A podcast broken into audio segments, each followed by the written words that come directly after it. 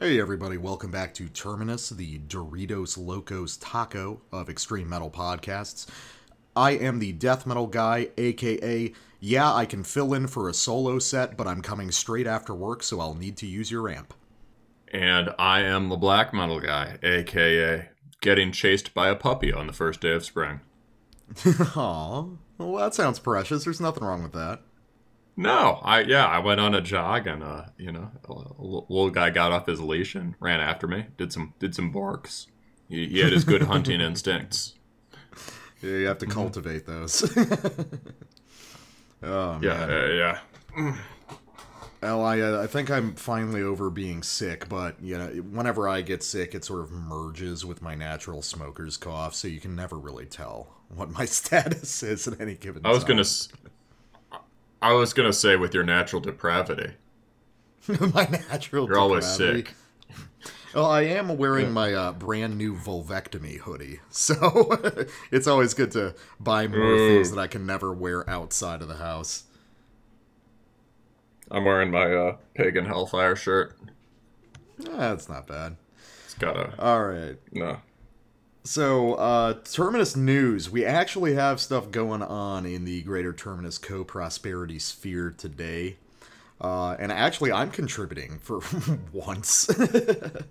so, uh, Nice. Transgressors, uh, one and only full length album, Ether for Scapegoat, is getting another reissue on Memento Mori Records in a couple months.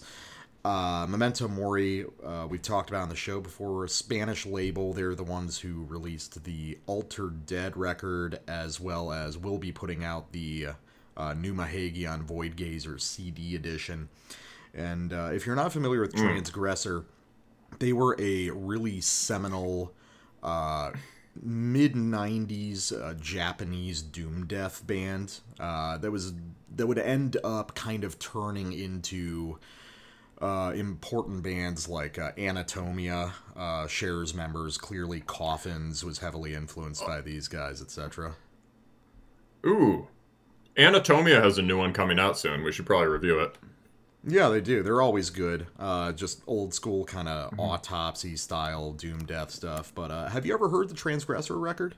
I haven't, dude. I like this cover. You've said good things about Japanese death metal in the past, and I don't know it well at all. So, Yeah, so I uh, mean, well, I know case- coffins, right? Yeah, yeah.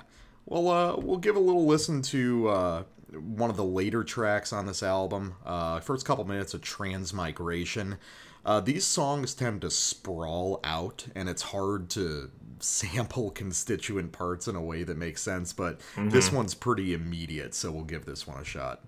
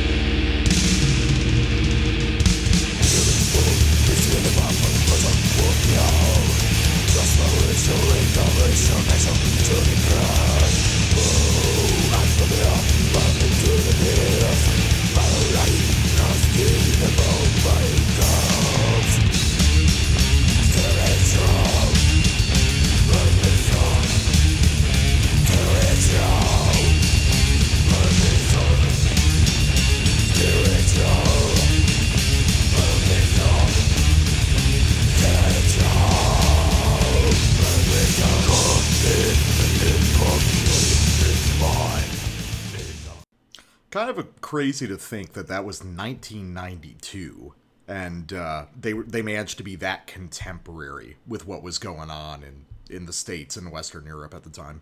Yeah, so what is um what struck me was that weird pan.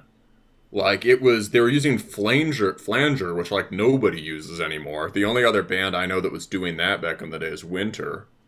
Right? Yeah, Um, yeah. Uh, Thergothon did it, and uh, but clearly, I think these guys were probably listening to Winter and stuff like that, and getting those ideas from there.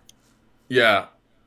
Well, with Winter, it usually made their riffs worse because it took like the big heavy chords and sort of just thinned them out. But this was cool. And like doing that while panning between the different channels really rapidly, like that's uh pretty pretty trippy and intense. And it didn't it didn't sound it didn't really break the force of the riff. It just made it sound bizarre. Yeah, it's definitely a uh, Anatomia or Coffins or other kind of bands in this Japanese doom death tradition are a lot more mainline in their style. Transgressor has these little uh, bits of weirdness, sort of like weird appendixes of various prior genres hanging on to it, which is one of the things that makes it really interesting. Like, there's just a lot of hardcore, like, really intense thrash stuff going on on it. It's got a lot of I was gonna personality. It's very thrashy. Yeah, I was surprised by that. Um, it's very thrashy, but it's got a much heavier guitar tone than you'd usually expect from that. Yeah, and a giant bass tone, which really drives the whole thing. Yeah, well, that's cool. I approve. Yeah, so uh, you guys can check that out coming out soon on Memento Mori, and uh, you will no longer have to dig for uh, first edition copies. Although I think this one's still pretty well out there, so it's just nice that it's still in the public eye. All right, cool. So, um, now we, uh, to our listeners' shock and possibly horror, I actually have more death metal. um, this is so uh, we just got a got a nice note tonight from uh, Brandon Corsair from uh, Dragcar and Azath, and he said he and Andrew Lee, who's in those and uh, ripped to shreds, uh, have a new project called Reaver, which is just their like down the line Stockholm death metal worship thing, and it seems to be kind of a uh, a tribute to LG Petrov, at least this this particular release, which just came out. So, uh, thought we'd check it out. They're very short songs. Um, it definitely, you know, if you've been following this show, you know TDMG and I are not huge guy Stockholm Death guys. Um, however, this has that kind of more like nihilist energy, sort of uh, that I think that I enjoy. Um, at a really nice raw sound. So let's check it out. This is Alright. Sordid Depths. It's two minutes, so we're gonna listen to the whole thing.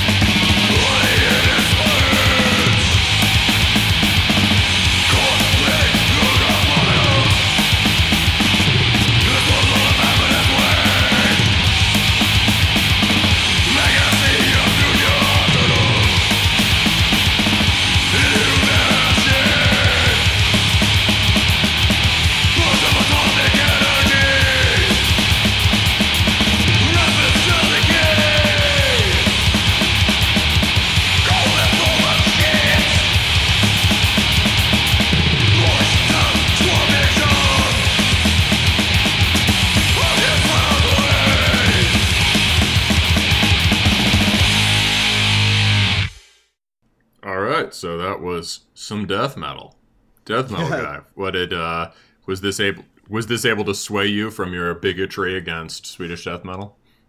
Well, uh, I mean, it's interesting because yeah, I mean, I can hear the, I can hear the early entombed nihilist in this, but really this leans into the hardcore energy of nihilist harder than even nihilist did.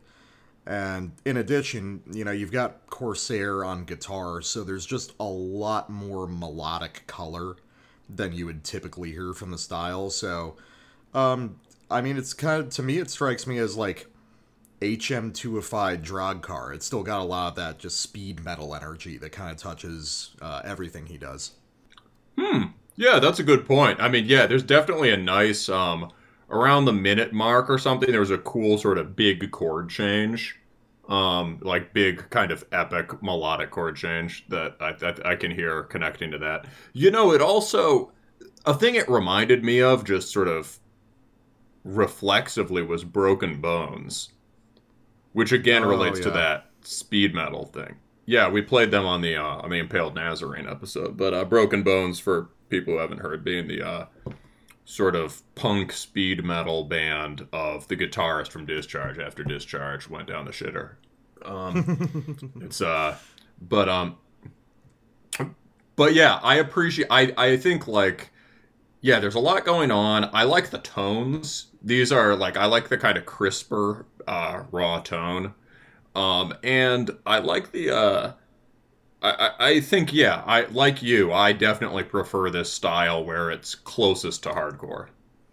Yeah, yeah, I think that uh, you know the the whole problem with the Stockholm sound is always that it kind of just gets distilled into itself, and it just it really needs something else to punch it up to give it a little bit more variation and energy and I think this basically pulls it off by just leaning into some of the weirder aspects of the traditional sound.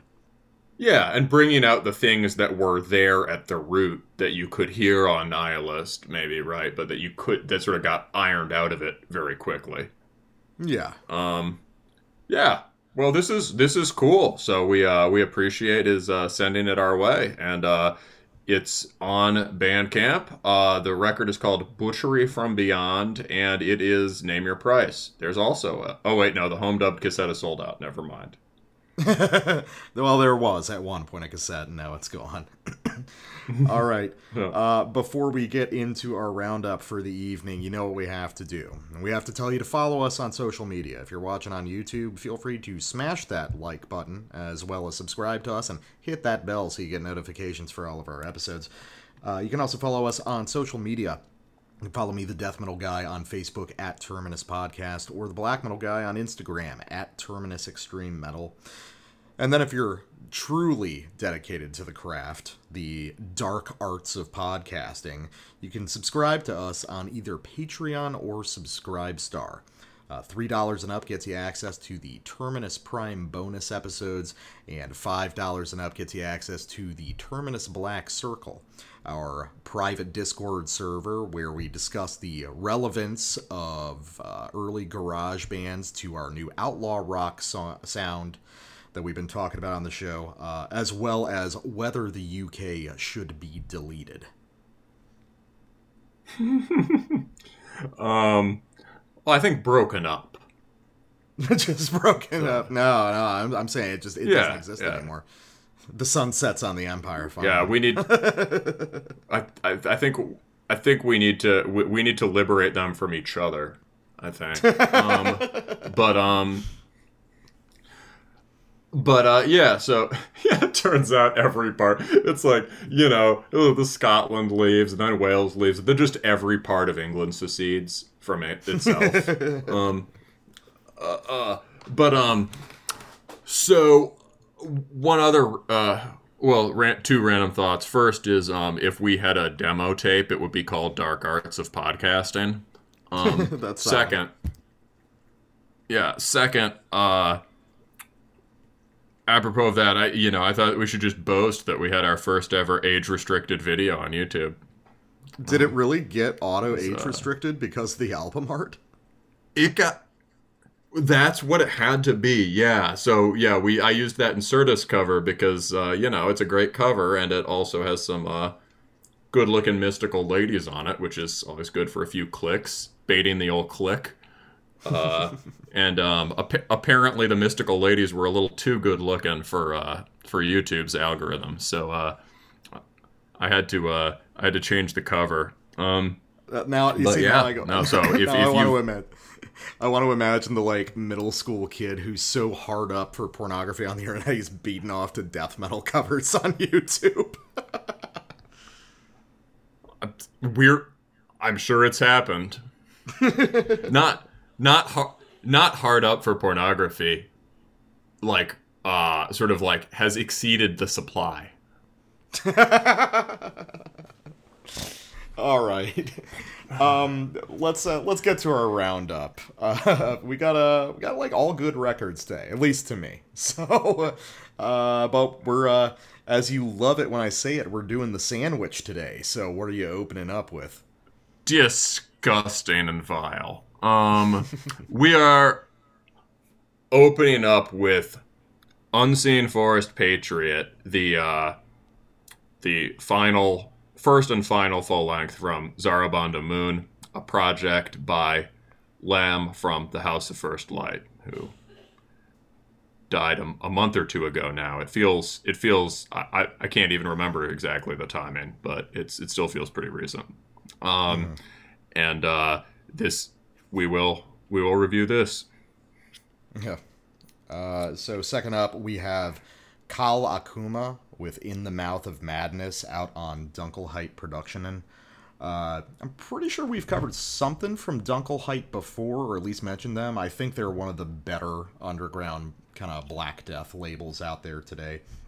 And uh, Kalakuma is a Bangladeshi band, and this is their first full length, uh, doing a an interesting kind of take on chaotic old school death metal that probably a lot of the Hessian firm guys would appreciate.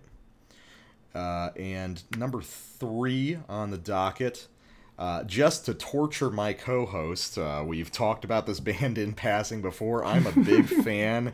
My co-host is not. We have the new record by Sarkrista entitled "Sworn to Profound Heresy," released on Purity Through Fire.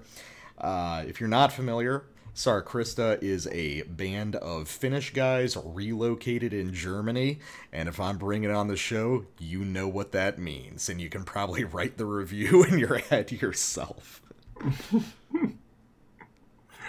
All right. So um after that as a sort of um given that I'm going to uh slate the Sarkrista as a peace offering to the death metal guy, I have brought him some slamming beat down.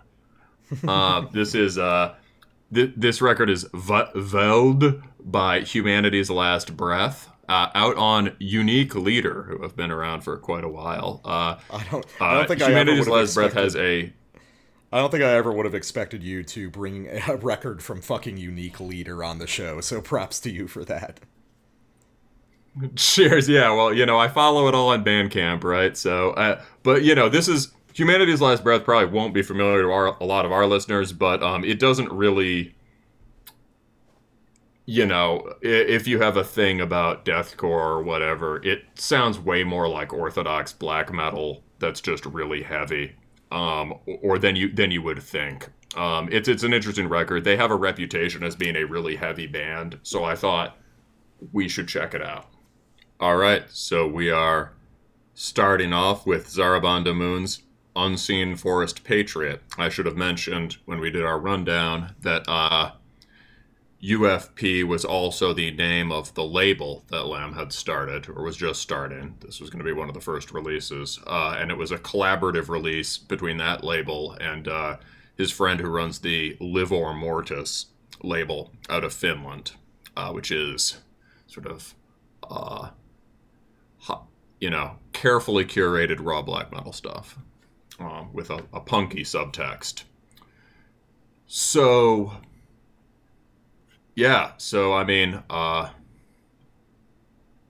fuck, man. I mean, hail Lamb, hail the House of First Light. Uh, let's let's get into it. Yeah. Um, so, for, for so- context, uh, for people who don't know about House of First Light, what's what's kind of the deal there? Yeah, well, they were a configuration of dudes from the very distantly in the past from the crust scene in New York City, uh, who got seriously into raw underground black metal at a time when, you know, USBM, especially the newer USBM coming out of yeah, various wings of the crust scene, was a joke right? Um, and was and a lot of the music was being made was by people who did not take black metal seriously and did not understand it. These guys took black metal completely seriously, and it transformed their lives. Um, Lamb, in particular, is was he was a friend of mine, and he's one of the most serious people I've ever met. Right, and it's impossible to imagine anyone more black metal uh, and they sort of went on this journey with the music. Uh, and the earliest configurations included a pan, uh, project co- project called Vord, which was intensely psychedelic uh, and very noisy, um, and a project called Mongrel that was started out as Iljarn worship, but kind of ended up like just punk beats under like wandering 15 minute Blazebirth Hall songs.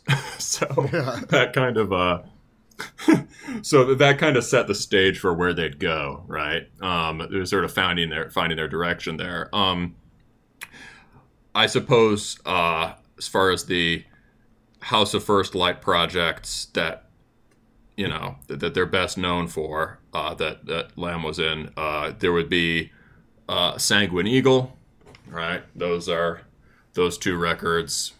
Uh, Storm Mysticism and Shores of Avarice from last year will be sort of remembered as his, you know, his monuments, right? Uh, And also Hand of Glory, right? It's well known. Um, you know, they also they they also were really into Oi.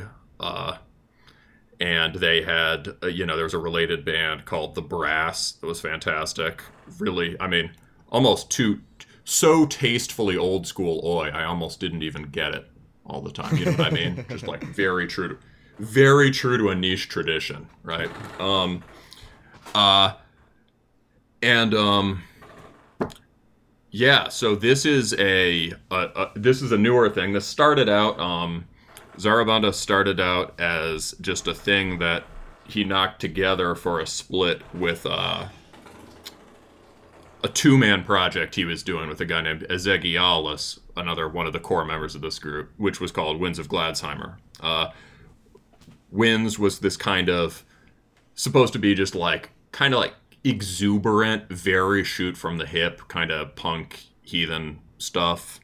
Uh, kind of like improv riffs that honestly weren't terribly good, but like were just sort of a template for like just were meant to carry the energy, right?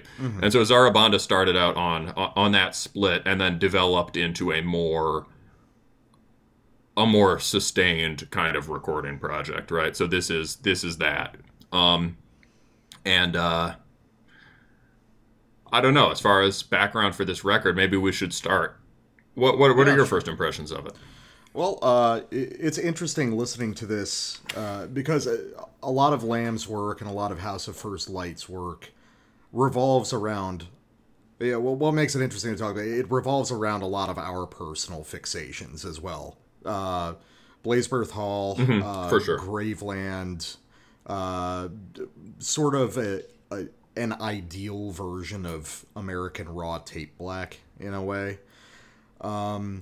Yeah. But uh, what, what's striking about this record in comparison to Lamb's other work, uh, you know, you've got Sanguine Eagle, which is uh, heavily Blazebirth Hall, but also heavily kind of pan Ukrainian. Uh, big sheets of kind of crashing chords in the Hate Force style.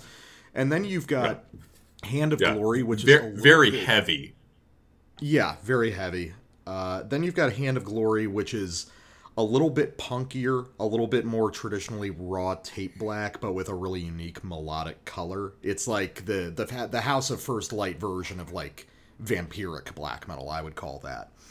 Um, but Zarabanda Moon. Yeah, it's super it's super mutilation worship, but Mm-hmm. uh like without di- without directly imitating any mutilation guitar technique I know. Yeah, yeah, it's it's very distinct You know despite the mean. clear heritage it has with a lot of French stuff. Um, Mm-hmm. Zarabanda Moon, on the other hand, is interesting because it feels like all of Lamb's ideas kind of colliding at once. Uh, it tends to Yes. operate in sort of a mid pace a lot of the time. So you can hear the Graveland, you can hear the Oi, you can hear the uh, sort of Branikald ideas of these very primitive, punky black metal riffs given this outsized power because of how huge the chord phrasing is. Uh, it's it's very unique. It's very distinct. It is. It does feel like a, you know, for better or worse, it does feel like a sort of a beginning of a culmination of everything he had learned from his other bands. Yeah, I think it can be it can be tempting, you know, to put the retrospective spin on everything, right? Uh, you know, it's hard to say how, you know, how much this perspective is informed, right, by by what has, you know, what's happened. But um the uh but yeah, I, I I agree. It does seem like all of his all of his ideas are coming together here. The thing that struck me was um although the overall mood is this sort of noble heathen black metal thing that he and his friends became more and more interested in over time. Uh, they sort of shifted from f- re- really focusing on this kind of more LLN stuff towards more kind of pagan sounding stuff. I think that's it's a simplification, but basically there's a ton of the necrotic hand of glory influencing how this is presented. This is a lot of melodic ideas that you'll have been familiar with from, you know, maybe more elaborate versions of them on Sanguine Eagle, whatever, right? But the uh or kind of more of the impulsive punky stuff in Winds of Gladsheim, whatever, right? But like the presentation reminds me a lot of those Hand of Glory tapes because it's this it's so disorienting. I, I I gave this a first listen last night when I was doing some uh, spring equinox nocturnal solo drinking in the woods, and uh, listening to this with like your headlamp swinging over the trees and whatever at like what these sounds that are coming out of just unexpected places in the sonic space uh, at you know odd volumes and whatnot is pretty disorienting in a cool way. I think Yeah. I, I think that kind of and I, I think you could hear that disorienting quality in the Blazebirth Hall stuff too, and it's something that seems to have really fascinated him is making this music that kind of is um immersive in a kind of violent way. Yeah, yeah, I get that. So, um, yeah. Other than that, you know, there's. I think maybe there's also an undertone of Norse stuff here that people would not associate with his music normally. Um, but it is uh, apparently, you know, at some time in the last couple of years, uh, th- this this was written at some time in the last couple of years, and I know at least lately he'd been working on a project called Night Passion that he described as like Dimmu Borg, early Dimmu Borgir, Satyricon, Gehenna, kind of so like Norse keyboard, very atmospheric Norse keyboard black metal from before those bands went corporate. Um, and uh, he, I think it's important to know that there is a, a much deeper well of listening and learning, and forming this stuff that people often associate with the raw black metal scene, where these bands can become like they either don't listen to anything other than these niche scenes like LLN or the Slavs, or if they do, it doesn't affect their music. That's not the case here. And I think the idea, like the general structural idea of integrating the epic parts with the sort of b- bizarre, jangly parts with more sort of aggressive riffing, that seems kind of influenced by the Norse way of doing things, where there are like, uh, you know, the full spectrum idea. Yeah, no, this is very this is very rounded, music in a lot of ways. It, well, it's mm-hmm. it's rounded, but it it tends to be taking some of the weirdest or most abstract ideas from all those scenes. And I feel like what he was really interested in wasn't so much riffing styles or guitar technique or the things that are most immediately attributable to these certain scenes so much as abstract qualities that he found in them. Like uh like the disorientation you were talking about in regards to Blazebirth Hall stuff. Or uh you know i i heard uh, a, a lot of stuff that reminds me of sort of a asiatic black metal here and there. Like a lot of uh korean and japanese bands i've heard with the application of synths. Um, but these are not the things that you most typically associate with those regional scenes. I think that the way Lamb listened to black metal and took in influence from it was in a very different way than most musicians. That's for sure got to be true. And that leads me back to the other thing I should stress, which is, you know, like at this point, uh, you know, a truly great black metal guitarist has his own harmonic language, right? His own harmonic universe and has has his own sets of chords and and melodic shapes and whatever. Uh and um you know, I think I I think Lem went out as a great, great black metal guitarist, and he'll be remembered as one of the most, you know, possibly the most most important single figure in USBM and in our time, uh, in terms of his influence and the, the the people he knew, the people who followed his picked up cues from him, right? The sort of circles he brought together and the style. Um, the the set of reference points that they crystallized there, which all these other people have picked up on since then. But like he had his own style, and so yeah, I think what you say about the influence, not the interest, not really being in the riffing. It's like, yeah, he's at this point he's not really biting anyone's riff form because he has his own, and he's not even particularly trying to write big riffs per se because he's way more interested in the arrangements of these songs. He's just using his he's got his technique and it's all being applied here to these relatively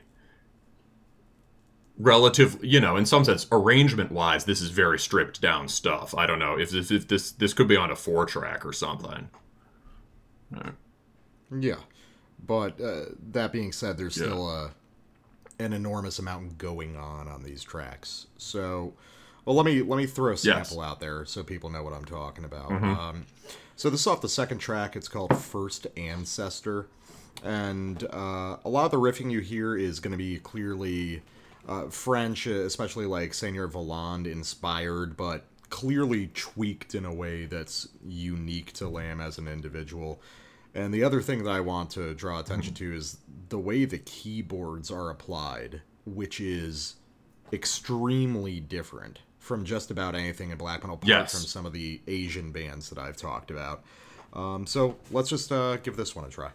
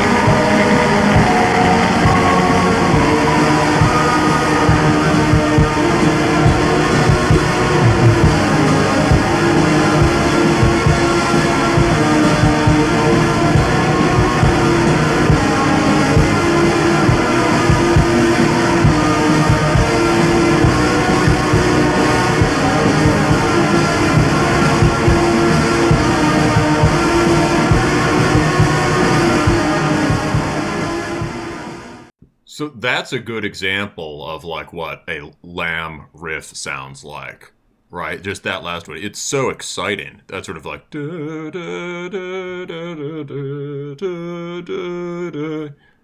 You can yeah. you can tell what you can you can tell sort of what influences that you were saying. Yeah, it reminds you a little bit of Seigneur Voland. It could be like you know weird part of Branikald or whatever. But it's got this um it's not a showy riff at all, but there's so much um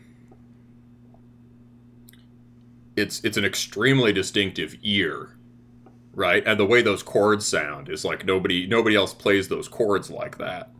Yeah, I was gonna say that specifically. I mean, the if you break that into the root notes, I mean that's one of the most kind of conventional chivalric melodies imaginable.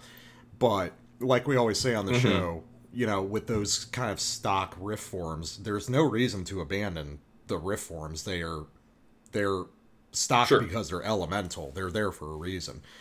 You know, we're supposed to mm-hmm. keep playing them, but what elevates one from a good riff to a great riff is the harmonic vocabulary. And what Lamb seems to do on guitar here is he's everything is within the key, but he's using sort of the the most strained intervals within those chords. You know, Yeah. the there's there's a lot of uh, big left hand stretching going on. You know, there's a really broad kind of frequency being covered, um, and really it's just kind of piling on harmonies onto this very basic melody. But with the way he arranges it, it has a much more kind of desperate, gloomy quality to it than you would typically hear from a riff like that from someone else. Desperate is a good word. Yeah, there's just I mean, I, w- I was saying exciting too. There's just some sort of real like you know, there's a feeling of like the mu- music moves along at a relatively relaxed tempo, right? And yet there's this sort of um there's this uh sort of expectation to it, right? There's a kind of um maybe I'm just recalling the experience of listening to it last night. But when those chords hit, when those riffs hit at the beginning of the record, there's really like a um. It's the feeling of they're they themselves are like powerful riffs, but they're sort of like pointing towards something bigger. Yeah, I get that. There's a there there's a timeless weight to it. It uh it mm-hmm. feels like the riffs like especially the very conventional ones on this one mm-hmm. feel like they were like unearthed like archaeologically. It's it's not an attempt to make a mm-hmm. contemporary version of this melody. It feels like it's literally taken from an old piece of parchment, you know, for a, for a lute or something from hundreds of years ago. Yeah, yeah, yeah, yeah. I mean, it sounds yes, it definitely has the ancient sound. Um, and you know, the other thing about it is just you know the specific phrasing of it. Like I guess with the sort of the slower tempo, just the way that he um, what a thing that would set it apart is the sort of like, uh, is exactly the rhythm, the the sort of like legato inflection he's using to pick that pattern, right? Yeah. Um, sort of sort of loose and confident and very musical and kind of i mean i think it's partly an effect of the guitar sound which is so verbed out but like also in this particular part right there is some really intense picking later but in this particular part he's moving with a really light hand it's like it's gliding over the strings Yeah, yeah. I mean, it's like uh, the the best black metal guitar technique either sounds really relaxed or really tense. You know, there's no half measures in it. Yeah, yeah, yeah. That's true. That's true. Um, yeah. So tell us about the keys then, because I think we've both got some ideas about that. Well, it's just it's really interesting the way they're implemented. I mean, they're obviously they provide a really nice melodic color to what's going on, but what's more interesting is the the kind of synth patch used there because you know black metal synths tend to be uh you know big atmospheric swells slow attack time uh, you know, just kind of Mm-hmm. big, w- broad pads, or they're, you know, like tinkling Mm-hmm. piano melodies. This is neither. This is very digital. It's almost MIDI with a sharp kind of pointillistic attack on it. You know, you, you get. I, I get Mm-hmm. the sense it's it's sort of like you know will o' the wisps in the swamp. You know, flickering in and out. That's a great way of putting it. Yeah, he's hitting those are either single notes or like little power chords. Mhm. Um very crystalline quality to them. Yeah. And you know what it is? It's like dungeon those are dungeon synth synths. Mm-hmm. Um which is like even the melody, you know, that just goes doo, doo, doo, doo, doo, doo. you know, um it's uh as you say, it's not. Yeah, it's it's a different tone from a BM, uh, BM keyboards, and it's a different uh, kind of um, yeah. That pointillistic quality to it, right, is very distinctively kind of a dungeon synth thing. Um, and you know that is one of the many things that they were uh, these guys were ahead of the curve on. Um, right, so they were listening to dungeon synth. Uh, before the horrible dungeon synth glut of the last I don't know last few years. Um, you know, uh, yeah. If you uh, Lem's YouTube channel Frater Ixtab, Frater is in brother in Latin, F R A T E R Ixtab I X T A B is still up as a kind of uh, you know, I think it's it's it's you know it's a kind of memorial. It's still there. Um, and he made these massive playlists, and he had one of this. He had one of stuff that seemed related to Night Passion, uh, and he had one. Uh, he had one for Dungeon Synth, and uh, you know his vision of what that music was supposed to be, right? Or the House of First Light vision of what Dungeon Synth music was supposed to be, right? This sort of like obscure ritualistic music that's based on taking these things in these old video games and fantasy books really seriously right that's and and sort of embracing the noise and the sound quality and stuff like that right that's pretty different from where it's gone so uh, anything more about that or do we want to move on Yeah, let's move on to one of yours. all right. So one thing that's interesting about this record is that these relates to the disorientation effect, I suppose, is that where the track breaks actually are are kind of maybe different from where you'd hear them if you just listen to it straight through. The tracks don't start and stop where you'd expect. Um, so here is a moment that kind of opens up in the middle of a track. It almost sounds like a track ending, but the original idea kind of kind of returns. Um, uh, let's just yeah roll. Great title here. This is Marching Tombs.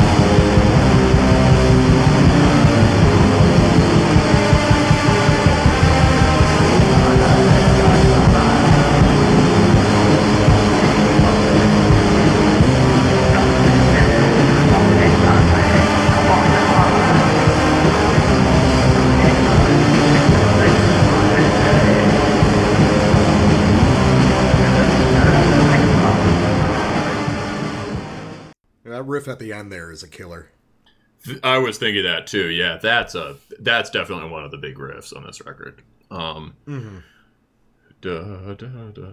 Dude, that sort of that cascading lead at the end of each phrase of that riff is uh, uh, also a very Lamb technique that you can hear a lot in Sanguine Eagle, right? That sort of cascading. Mm-hmm. Yeah, yeah, yeah. It's it's a very sort of like folk phrase ending sort of thing. Yeah, yeah, for sure. Um, and uh, yeah, so what what happens there? Well, we've got this kind of more um, um, sort of a more spacey of those sort of Slav Slav black riffs, and then it just right kicks into this fucking solo, uh, which is just to me maybe you know call me a simple man, but that might be the peak of the record for me. yeah. Just when that kicked when that kicked in last night, I was so happy. Um, just like yes. Um, and you know we were just talking about picking, right? Well, there's some really intense picking, right? There's there's trying to kill your guitar. Yeah, yeah, yeah. I mean, uh, all this really is kind of a a study of contrasting ideas. You know, you've got these. It it, feels less as though. I- Obviously, uh, like a lot of metal stuff is like governed by tempo. That tells you the intensity of the passage. In a lot of this stuff, it seems sort of flip flopped, where you know the he's really digging in with these mid-paced passages and then the the fast stuff just sort of shimmers you know it's it's an inversion of the expected form on a black metal song Interesting. Uh, yeah, uh, uh, I'm not sure whether I, whether I heard that, but I think I see what you mean. Um, well, certainly the um, you know, the sort of the stompy, right? I mean, this House of First Light were certainly some of the earliest purveyors of the stompy beat, insofar as it's applied to black metal. You can hear you can hear versions of that in like you know the Mysterious Guy hardcore bands or in like the Klaxon Records sort of punk BM thing, but like as far as stomp beats, the American black metal stomp punk beat in this that's not Judas Iscariot, right? These these guys were sort of big for that. And those sort of one two boop da boop da boop da that certainly gives more um that that's conducive to the digging in you're talking about. yeah yeah i mean Um, that's that's right from that school of like Bilskirnir or fawn bearer where it's they want it to be heavy For sure, for sure. And yeah, so the other thing I want to talk about is just so after the solo, right, which is just this wonderful idea of like a big heavy metalism. Again, not something that people who are siloed in to the the various raw black schools are really in tune with, right? But you get this big shred heavy metal solo that's recontextualized by all the noise on it and by the fact that he's like not really interested in changing the note, right? He plays it in a very sort of punk way. Um, why change the note? Um, you know, he plays it like a discharge solo. Uh, and then you get this, uh, you know, this locked in kind of, um, boop da boop da boop da boop. You know, the punk beat continues, but now it's just this like really taut kind of, uh, really taut, dissonant kind of I beat, Ildjarn kind of thing. yeah yeah But like what you can hear in it, what you can hear in it is when black metal guys cop that, or just people who are trying to do Ildjarn worship bands, what they often get is this kind of like um, just bashing, right? And it's it's kind of very rhythmically straight, right? It's just a right. Um, uh, what's cool there is that you've got the bass and the guitars doing independent stuff, and the bass is holding down a really refined groove with the drums. And it's a sense of internal groove that doesn't come from black metal, except insofar as Ildjarn did have this. It comes from listening to like, you know, D beat and like Motorhead. Um Yeah. Yeah, it's it's, just like kind uh, of shuffling up. What? Oh, it's all these uh, kind of walking bass lines, which are very, very punk and very like old rock and roll. Yeah, swung really hard. Emphasis on this kind of the heavy emphasis on the upbeat. Uh, and you'll notice again, there's another great part later on this record that I think I also sample, where like when he hits one of these kind of um D beat or motor grooves. He's not doing any of the things that black metal people or punk people do to cheat on it, right? He's like picking it all, and he has a very exact sense of how to play one of these in the way that makes it sound good rather than in the way that makes it sound like, you know, uh, sort of phoned in. Yeah, definitely.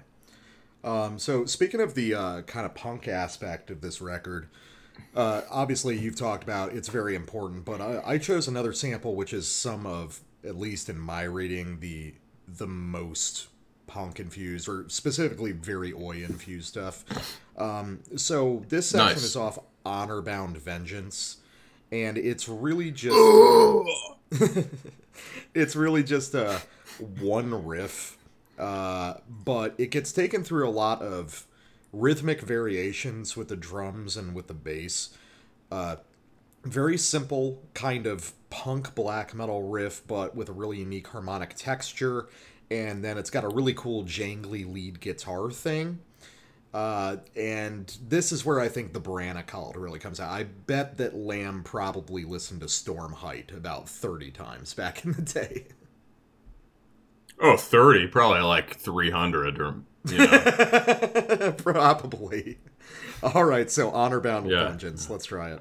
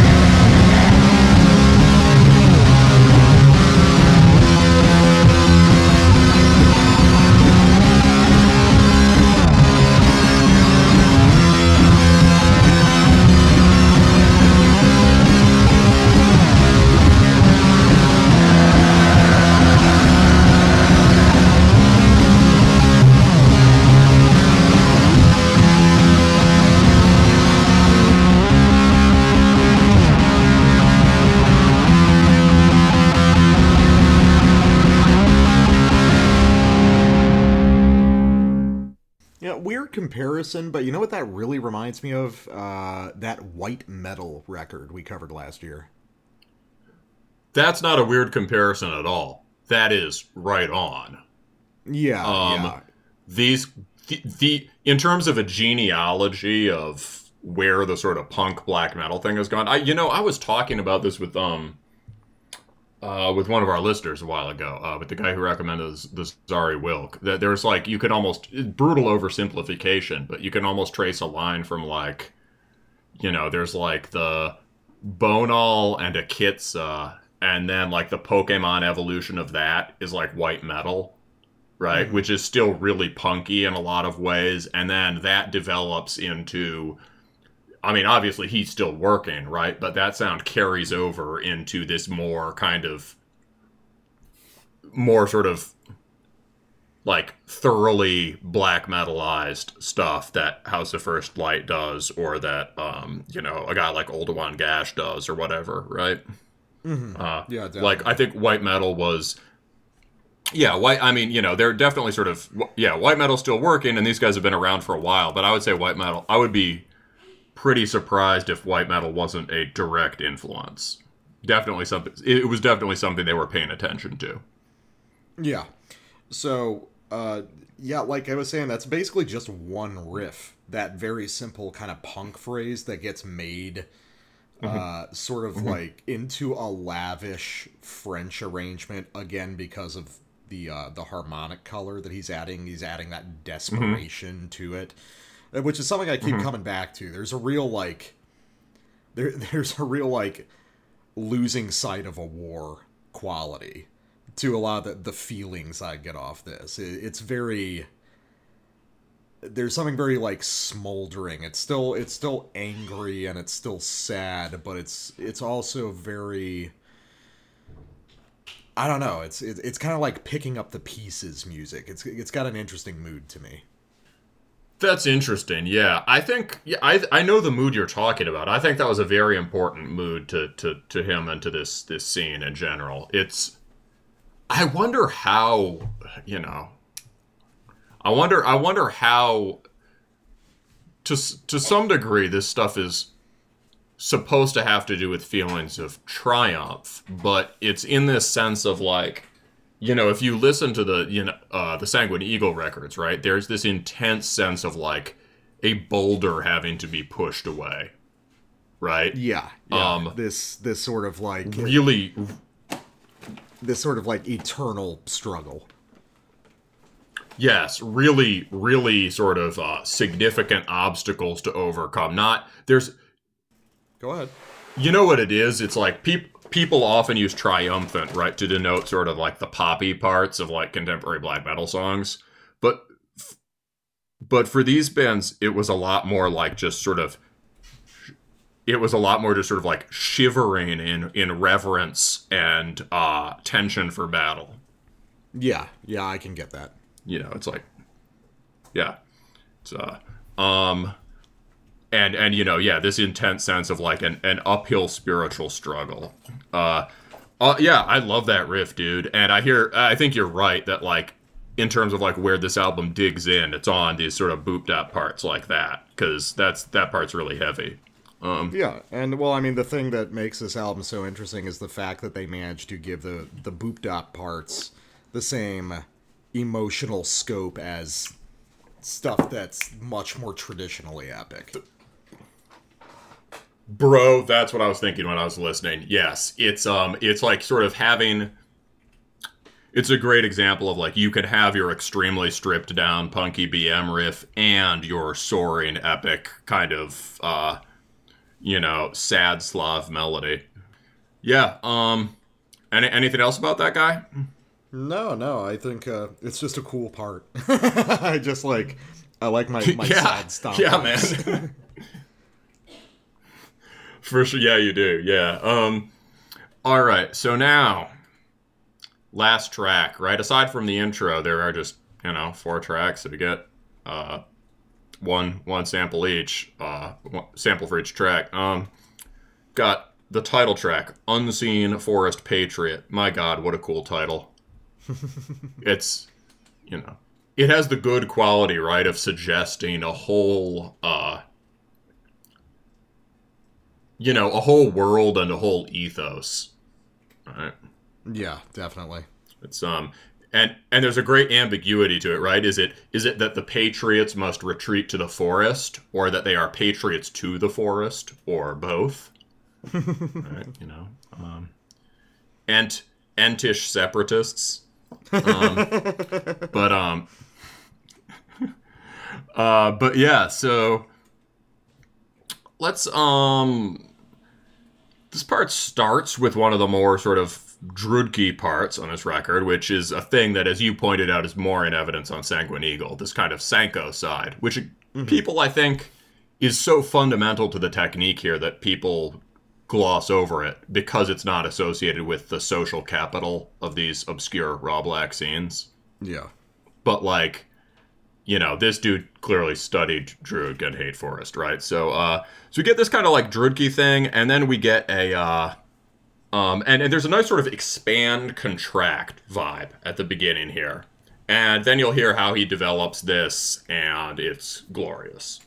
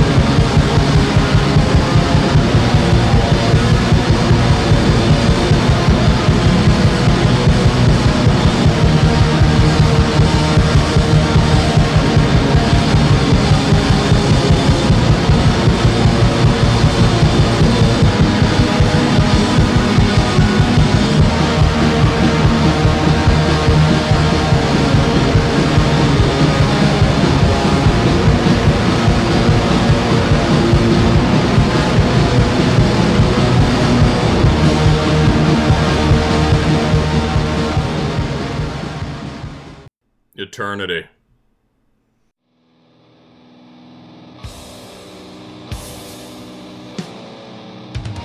Hi, this is Taylor from Crushing the Scepter, and you're listening to Terminus Podcast.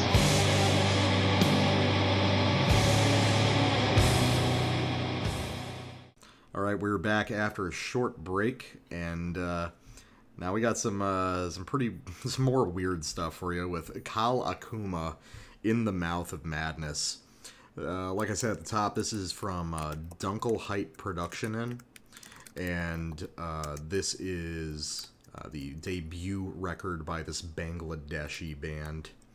Um, this is interesting music. It, it ended up being a little bit different from what I expected. Uh, usually when I when I'm selecting records for the show, I do you know, I just kind of like skim through a couple tracks, and I can usually tell within about five seconds whether it's worthy of coming on the show or not. Um, so, uh, what these guys do is we've talked a little bit about this fusion that seems to be going on of orthodox black metal uh, guitar technique with a sort of a, a war metal rhythmic quality, stuff like the uh, Nove Militia record that we covered uh, earlier this year. And this seems to me to be a little bit like that, but coming from a, a definitively death metal center. Like, what if we took you know the the kind of orthodox dissonance and uh, some of the like just aggression of war metal but we applied that to like altars of madness or something like that? Uh, it's it's pretty distinct. I mean what, what did you what did you make of this record Dude, I fucking love this. This is a potential year ender for me, I think. really Uh, yeah. I mean, yeah, for sure, dude. Um, this is, I, I, you know, it does a lot of things I like. Uh, I, you know, you in your notes, you mentioned stuff like maybe autopsy, incantation as a basis for this. I feel like through the show, I now have enough of a baseline to see what you mean there. Um, like a lot of the basic, the basic architecture is very death metal. It feels very death metal because it's really heavy. Um, uh, but it's also very folky. Um, yeah it- not because it's using it's using all those sort of uh, raga um, uh, sort of scales within the context of these really gnarly death metal riffs it's very unusual And using- technique. using them using them really well and with a lot of kind of uh, ringing strings and texture to it.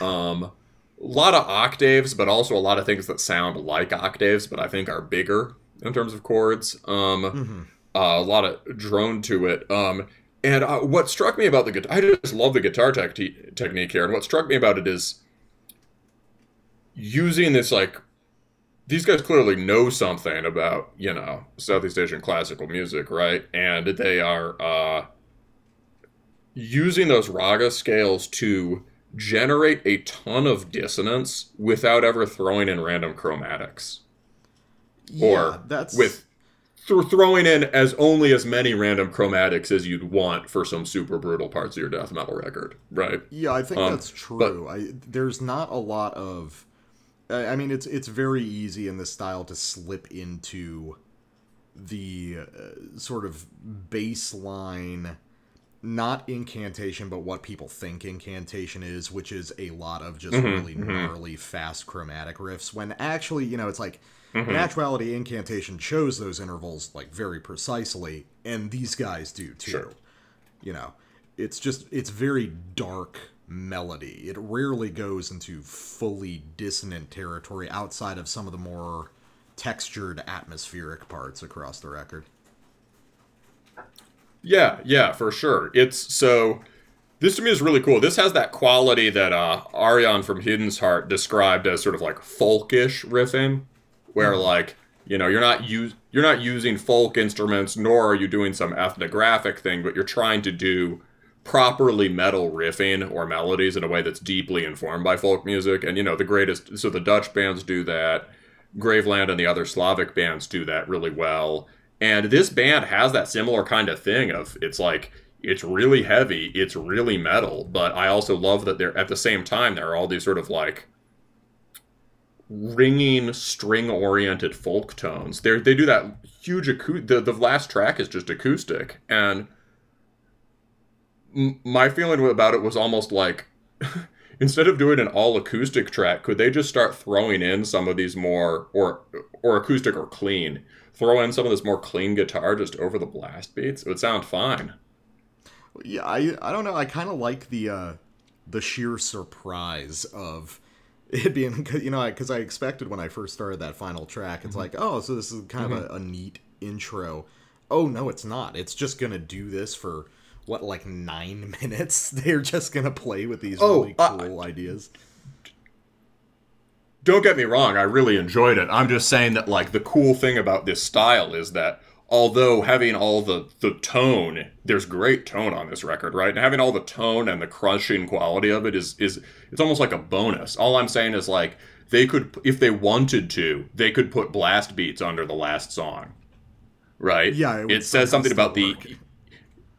It says something about the integrity of the riffing that it doesn't require the tone and you can almost imagine them doing something like swarm you know from japan it's uh Yeah, but, I can um, definitely see that. but but yeah anyway so i fucking love it i mean maybe you do you want to lead us towards your first sample Well, I think, uh, well, if we want to do it chronologically, I think you're the one who sampled off the opening track, which is uh, a very good place to begin. That's true.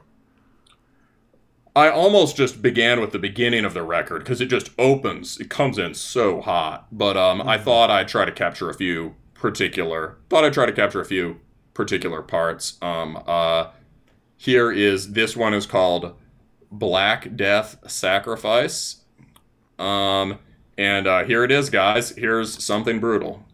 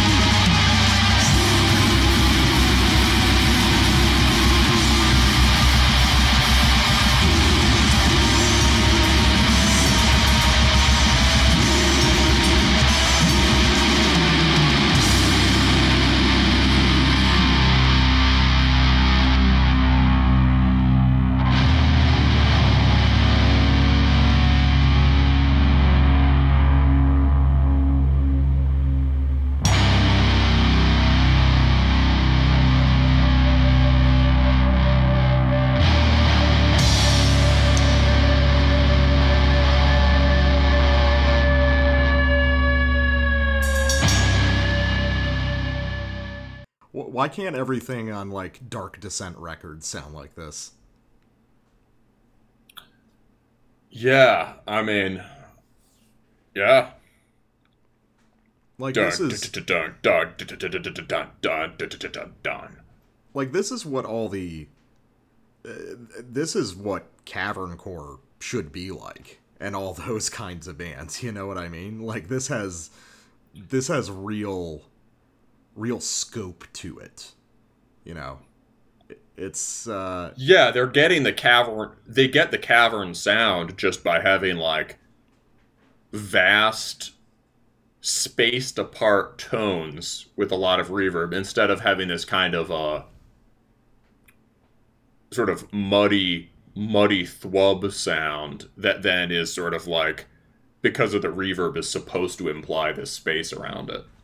Yeah, you never get the sense there's there's no moments on this. What makes this distinct from a lot of modern death metal or modern old school death metal is how mm-hmm. cutting and sharp it is. There's no there's Yes. no faking it with a bunch of just like big blunt chords and reverb. It's like no, this is very clear. Like these riffs are very precisely made. There's no confusion in it.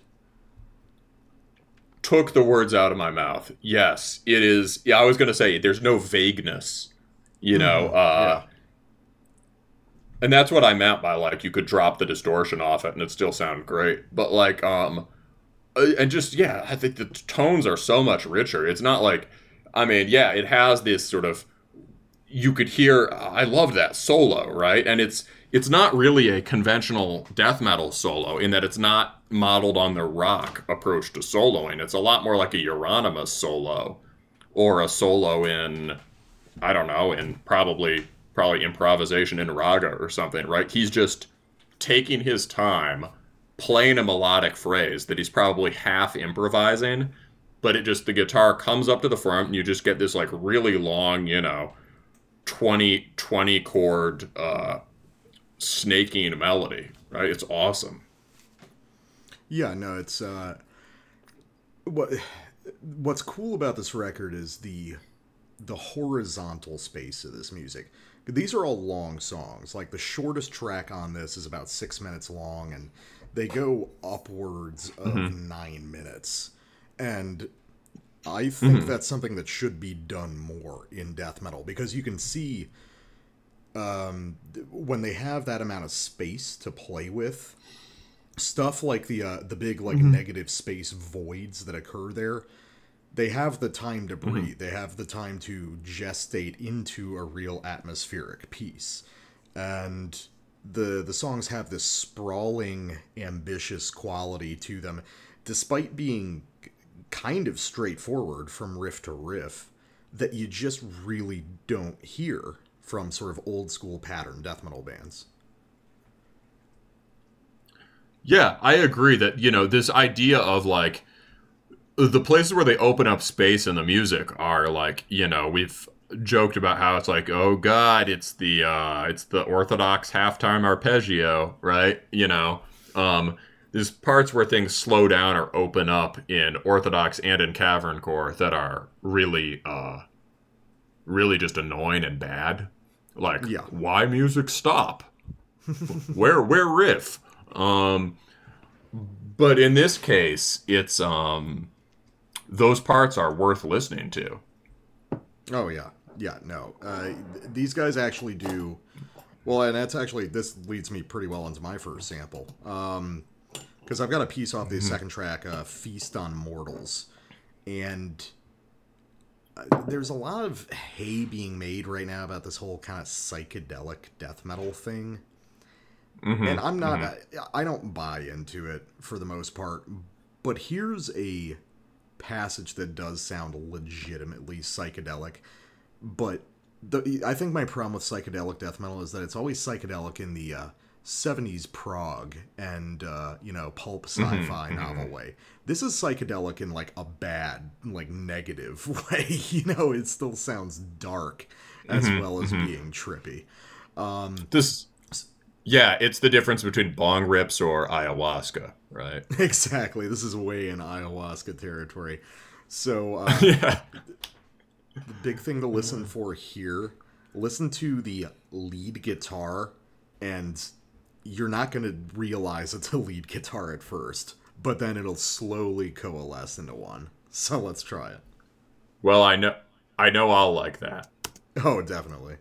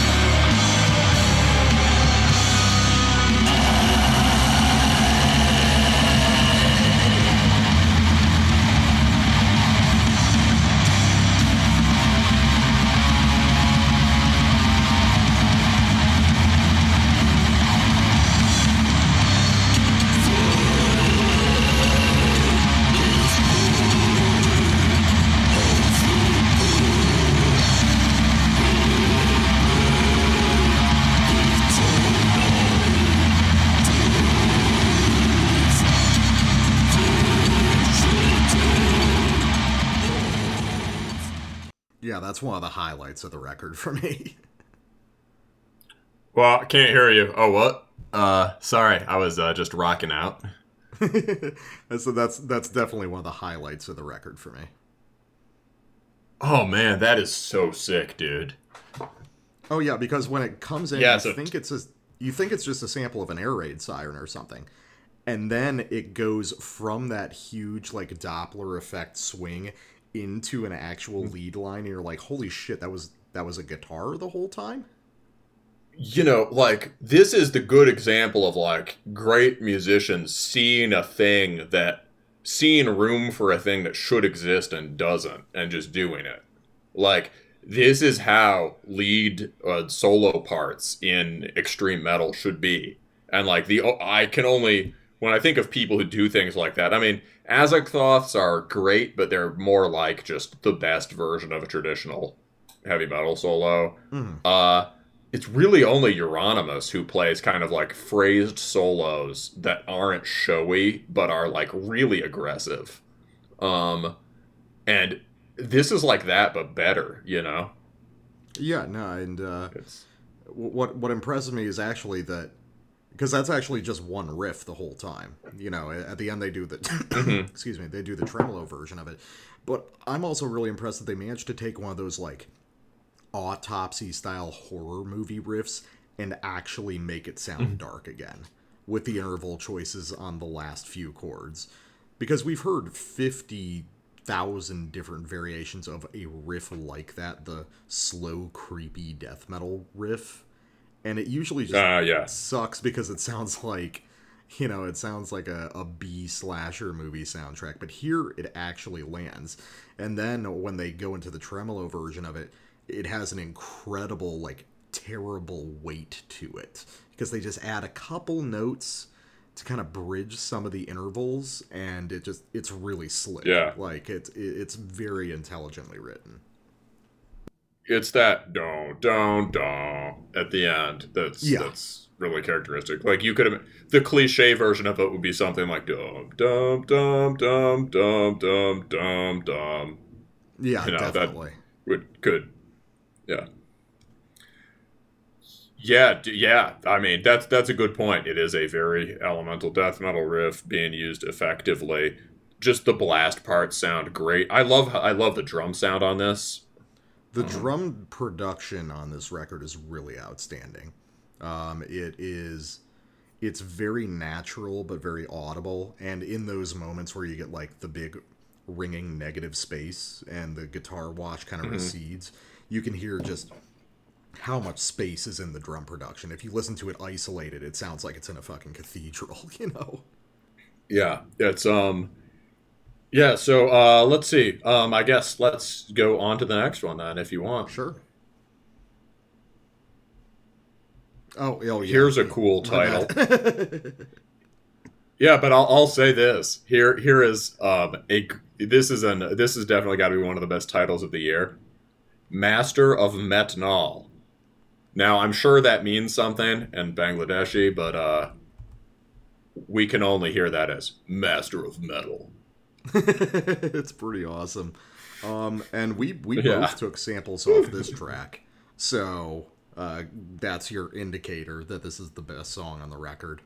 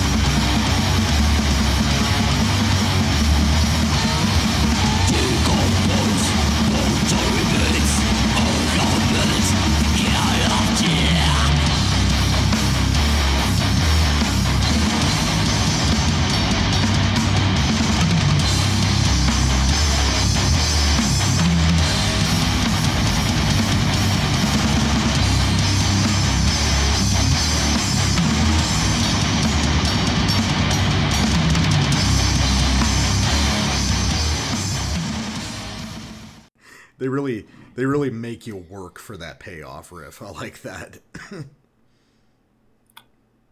Oh man, yeah, I, I like I like that one.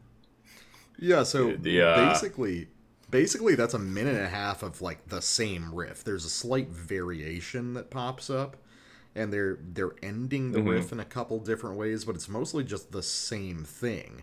But it's such a it's such a bizarrely phrased riff. It's like every time you listen to it again, you hear new relationships between the notes. That's a good way of putting it. Yeah, I count. I think that riff is something like twenty chords long. Um, Definitely getting up to. They're not as stretched out as much, but definitely getting up to into oblivion territory in terms of uh, length. Um, Oh yeah, this is this is Uh, the, totally uh, like a Hessian firm kind of death metal band, I would say. Oh, for sure, yeah. Um, and then that little variation, yeah, they just do like a tension release kind of run that's like I don't know, eight or ten chords long, and then they're back to the huge thing. I love the do the fucking chug part at the end. That's how you do it. Is that like, like I love I love when they sort of like instead of just dropping da- back down to the root, they then like chug upwards. Yeah, yeah, Um, they're they're doing the little like- the little pull down, and- but not all the way back down thing. Yeah, and instead of just like and and they just to get some continuity on that note, they just like draw it out by just furiously just thrash chugging it rather than like uh tremming or filling it in with other notes or something, right? It's just that shit's so brutal. That's how you do it. Yeah, and it's a and it's a charge up riff because that the sort of like weird bendy Mm-hmm. stuff that on the end, you know, charges you back up. It pumps the shotgun for the chugs again, which I know you love. That's that that is a good point. Yeah, dude. I mean, yeah, yeah, the charge up, the shotgun riff, and also just every single riff on this has bends in it, so you know I love that. Um Oh yeah, I think the I think the main guitar technique here is very Azagthoth inspired. Like Azagthoth and Incantation for the tremolo riffs, I think that's the root of it. But these guys also have their own very weird harmonic language, which is like we always say, that's what makes a great extreme metal guitarist. Yeah. Dude, well, speaking of Azagthoth, um, have I got a sample for you? So this is, um, you know, one of the coolest things about this guitarist is that there is no clear line really between the riffing and the soloing. Um, however, it's kind of a spectrum, and so here we're furthest on the solo spectrum, and uh, here is a uh, Kala Kuma's take on the Azagthothian uh, world-destroying solo, and then Alright. a really, really, really sick riff after that. All right, cool. Um,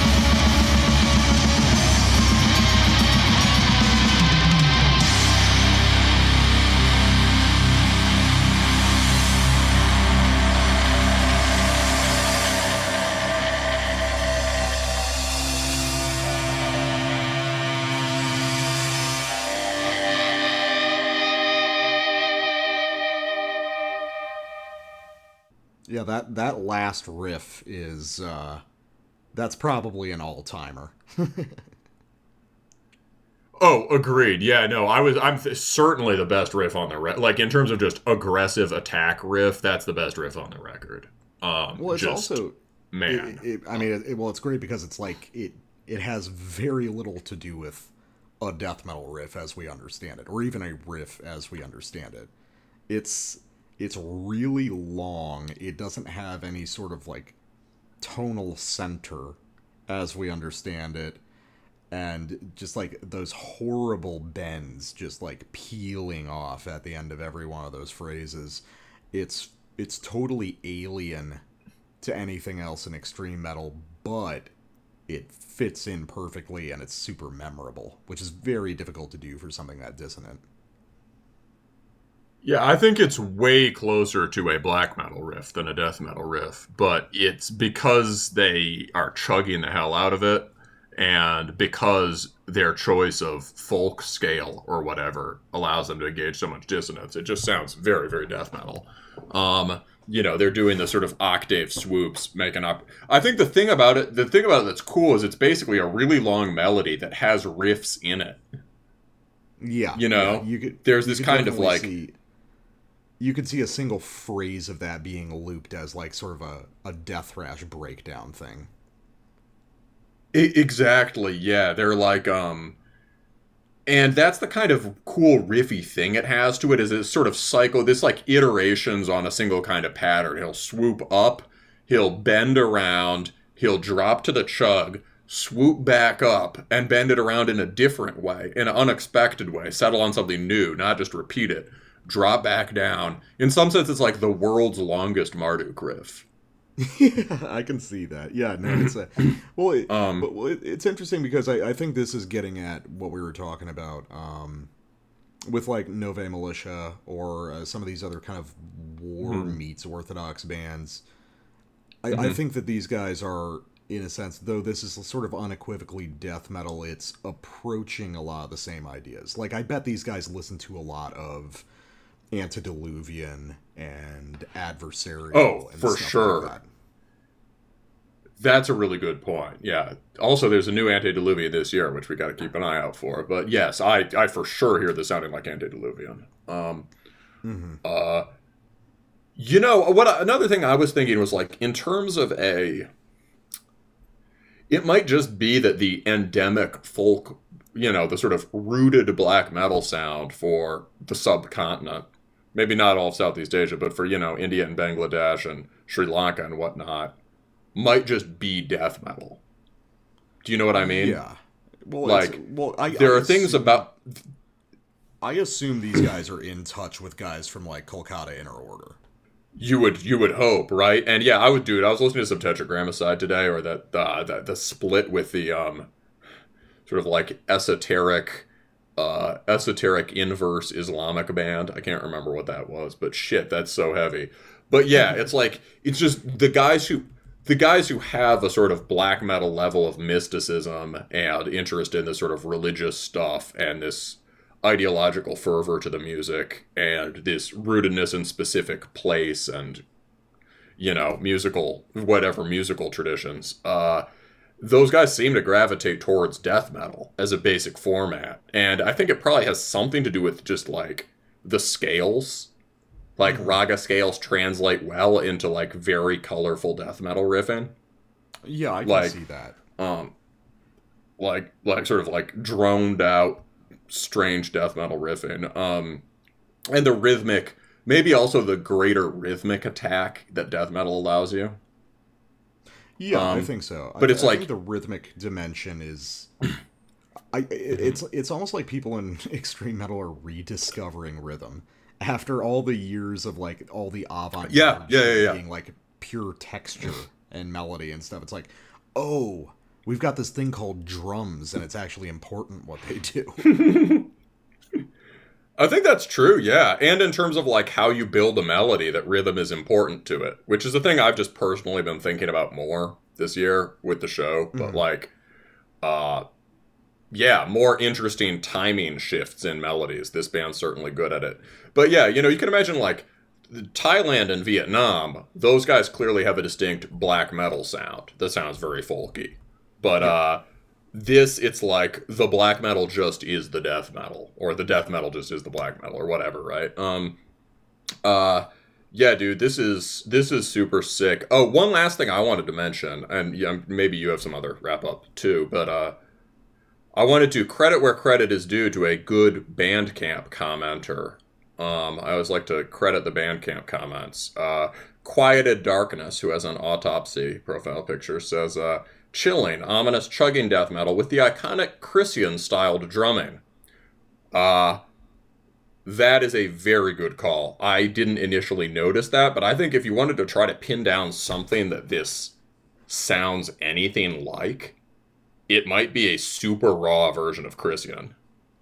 Yeah, uh, I the big thing that he's picking up on there is if you listen to Krisiun, pretty much all of their blast beats are a super fast uh, six eight blast, like a triplet time blast. Mm-hmm. Um, and that seems to be where these guys like to hover as well with their blast beats, or they they like swapping between the four four and the six eight kind of abruptly between measures.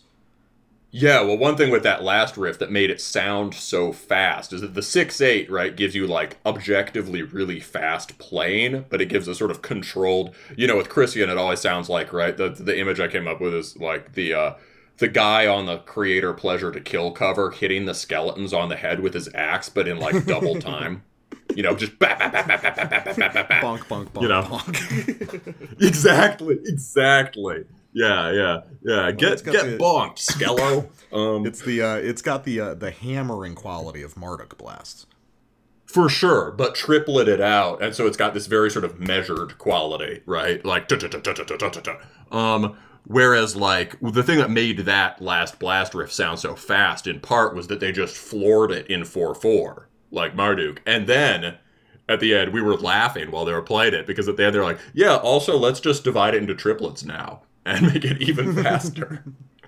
it's uh, but yeah, and I think the approach to melody is a little bit like Krisiun. Obviously, like Krisiun's have this weird kind of cellular quality where the specific contours of any given riff just aren't that important. But the way they're kind of built from these snaky phrases and have this very intuitive quality to them, I can hear that here too.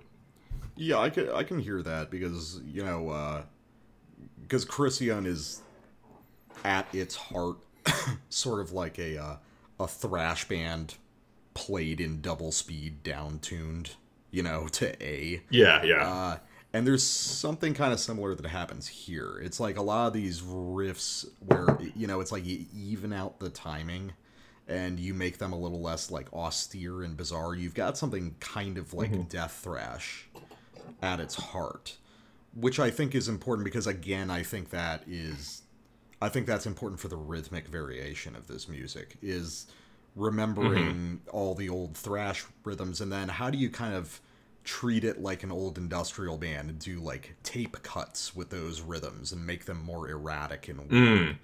Um, Uh, over yeah, no, I, I think I like this even more after listening to it again. This has a real a real mood to it.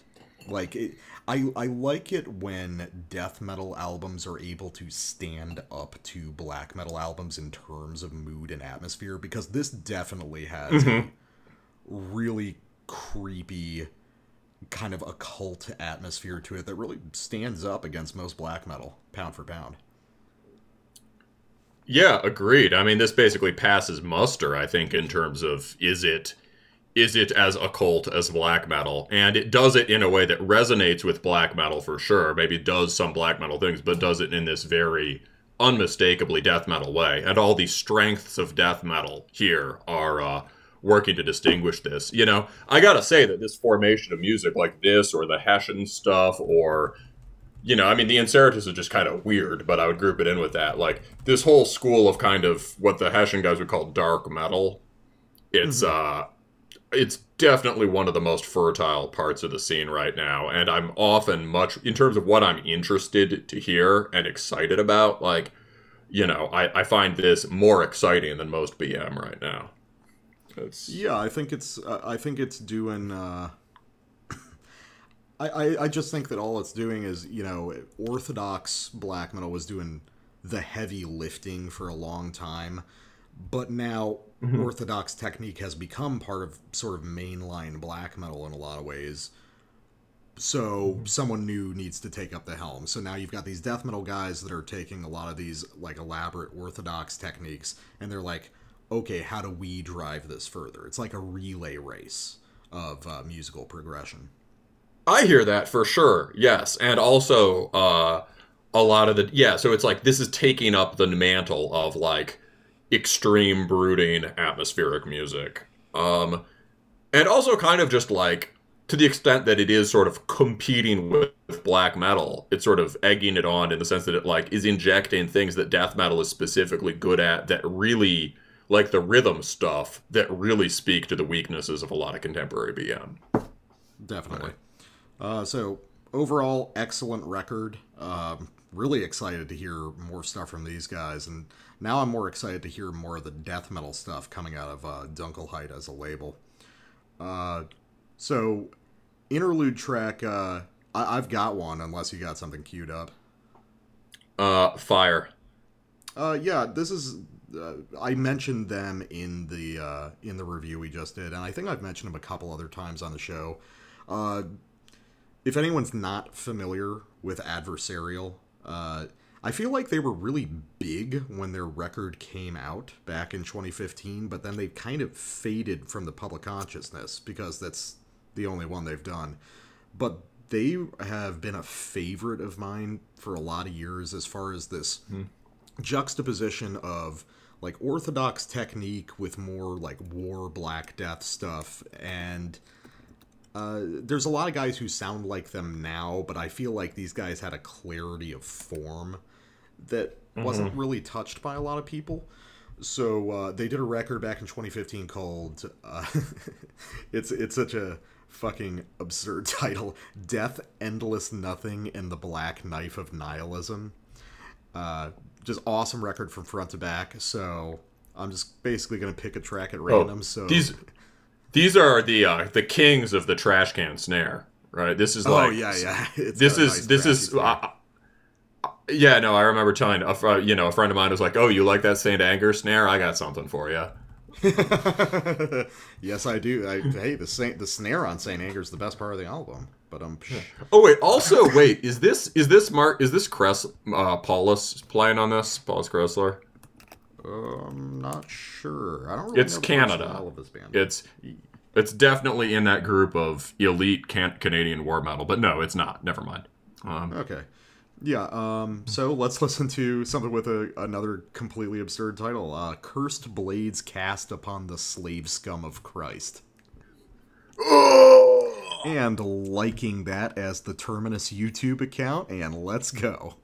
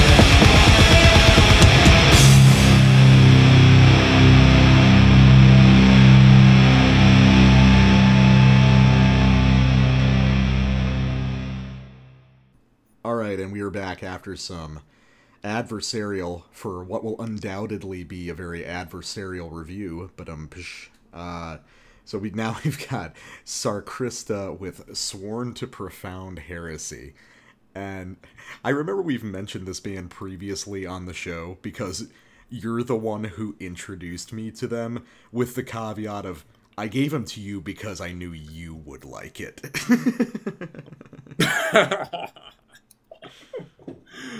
Yeah, yeah. Uh Yeah, not not my cup of tea. Uh this is so what this is is I suppose it's in I suppose it's a whole school now, but what this is is um Did you say they relocated from Finland? yeah, they are actually fin- Finnish guys who relocated to Germany. I see, I see. Because there's this whole scene now of German bands that sound kind of Finnish. Purity for Purity Through Fire has a lot of them, and Finnish bands. But um, but like, yeah, this is so okay. So this is a Finnish band that sounds Finnish, but uh, it's just um, If you haven't heard Sarkrista, they are possibly the most unapologetic Sargeist clone in the world. Is that does I that think that's right. Just make the long Yeah. and short of it. if you haven't heard Sarkrista, you have because you've heard Sargeist. Um, oh yeah, and and specifically like "Let the Devil In" by Sargeist, which is my favorite Sargeist record, and my whole that is a great record. my whole review of this record is really just look man i may not know art but i know what i like. And i like the i like the sargeist riffs going burr for 45 minutes and that's what this album is man. That's really that is the long and short of it. Um and uh, you know I, I definitely brought this on the show to fuck with my co-host a little bit just because it's so it's so counter to everything you enjoy It's- in black metal. it's- everything I complain about nowadays black metal is this. So yeah, we'll the death We'll get ready. I'll just uh, spurg out as the death metal guy just sits there sort of rocking back and forth and smiling.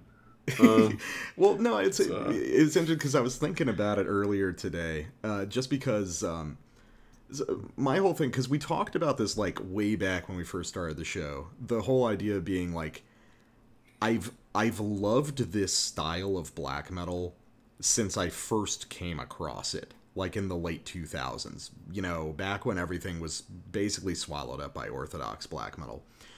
And it mm-hmm. really is a matter of just the scene catching up to me. So it's like now, now I'm just like spoiled for choice. Now it's just every black metal band sounds like the kind of black metal that was like my personal pet thing for so many years. But now I'm a normie.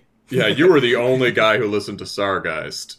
No, no, no, no. But I, did- I was one of the I was one of the early people, like especially in America. I get what you mean. Like, yeah, well, because it didn't catch up in America until like the mid two thousands, really.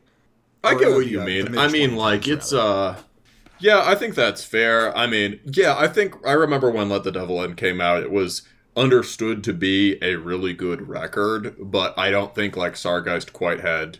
You know, they were seen as like this good, you know, this sort of legendary cult Finnish band, but it wasn't seen as like one of the leading lights of contemporary black metal or something. You know what I mean? Whereas now Sargeist is like if you want to do an after 2010 canon, Sargeist would be just up there, right? In terms of the bands that Yeah. everyone has been inspired by one way or another. Yeah, like uh, I mean, who would have? That was weird because "Let the Devil In" when it came out, it was like everyone really liked it, and then it sort of just like went away, like most Sargeist records.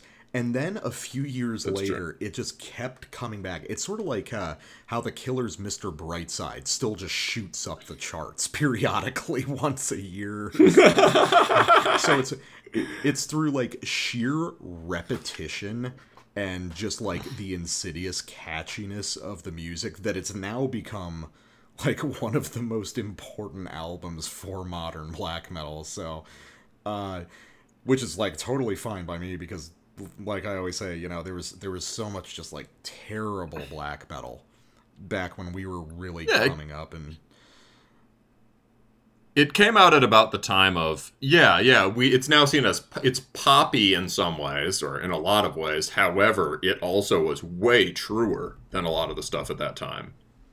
Yeah, yeah. It was like it, it's it had that pop melody, but it was also well, I don't know what's what's the taxonomy there. Like, what do you think it is about Sargeist that captured people in such a way, and why did it take sort of so long after their most important stuff came out? Huh. Well, that captured people. I mean, well, that that record does just have really good riffs, and I think it's easy to think of them as just catchy poppy riffs, but he clearly has an understanding of like sort of neoclassical sounding black metal, right? You know, like he understood he is sort of like distills he like heard some of the best things that Infernus did and sort of sort of like dis it's like the budget Infernus guitar, right? He like yeah, distills distills certain aspects of Gorgoroth and Seigneur Voland, and that's pretty much it. And it's like uh and you know a lot of those melodies yeah they're really catchy and a, the, the the the arrangements foreground those melodies in a way that is intrinsically poppy however the melodies themselves are often just like you know really beautiful right man yeah. And I, I Uh, think the other thing is that the the Sargeist guitar technique, or at least Shatraug's technique for Sargeist, is such a neat package of ideas. It's it's something that's like you immediately get and I think even more importantly as a guitarist, you can listen to a couple songs off Let the Devil In and you can start writing those songs immediately. You know what I mean? Like i think that's that's yes yeah, there's because I've God knows I've been doing it like basically my whole life playing guitar because I was listening to Sargeist, uh, you know, in their first couple records, and I just started writing riffs like that because there's something about it that translates so simply on the fretboard. It's so easy to pick up and run with. I, I it probably inspired a lot of people to pick up guitar because it's like wow it's really easy to make really cool riffs with these this small handful of techniques Yeah, I think that's true. Yeah, there are like a couple chords, right? And uh like a couple really just chords that inherently sound awesome or like small phrases and turnarounds that just inherently trigger everything you think about sort of epic or majestic or sort of uh, tragic sounding melodies, right? And you know, I think that's, you know, it's a little like Discharge, right? It's like Sargeist is one of those bands where if you hear it and you get really into it, you kind of want to play music like that.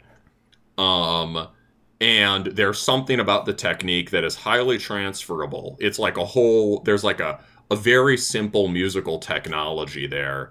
Um, I think I like discharges better, and I mean, I think I like the sort of, I, I think I like the effects discharges had better. But, I mean, there are certainly like, you know, just like I complain about Sargeist clones, there's certainly just a shit ton of mediocre DB bands. oh yeah. Like- well definitely. and, and it's not necessarily and you know i guess the thing i'd say about that so yeah before i go on to uh, just criticize this record i mean i think i un- appreciate about it is like these guys aren't trying to like i you know they just really like sargeist. Yeah yeah. Like they they they just wanted to play music. They heard that music. They wanted to play it and why shouldn't they in some sense it's a very it's a very diy thing and that's kind of with the discharge thing too it's like uh um you know you may not most db bands may be bad but you'll always be happy that there are there's like a solid db band in your town right yeah that no you I can go get see that live It, it, Mm-hmm. It's as though Sarkrista. You imagine an interview with Sarkrista where they're like, "Well, I mean, how do you feel about the comparisons to Sargeist and everything? And are you trying to move away from that?" And they just look at each other confused, like, "Well, Sargeist is, I mean, Sargeist is already the best band. Why, why would we do anything?" different like Yeah. it's, it's it's already like, yeah we, we see we, we see our we see our journey as a sort of continuous a continuous journey towards Sargeist.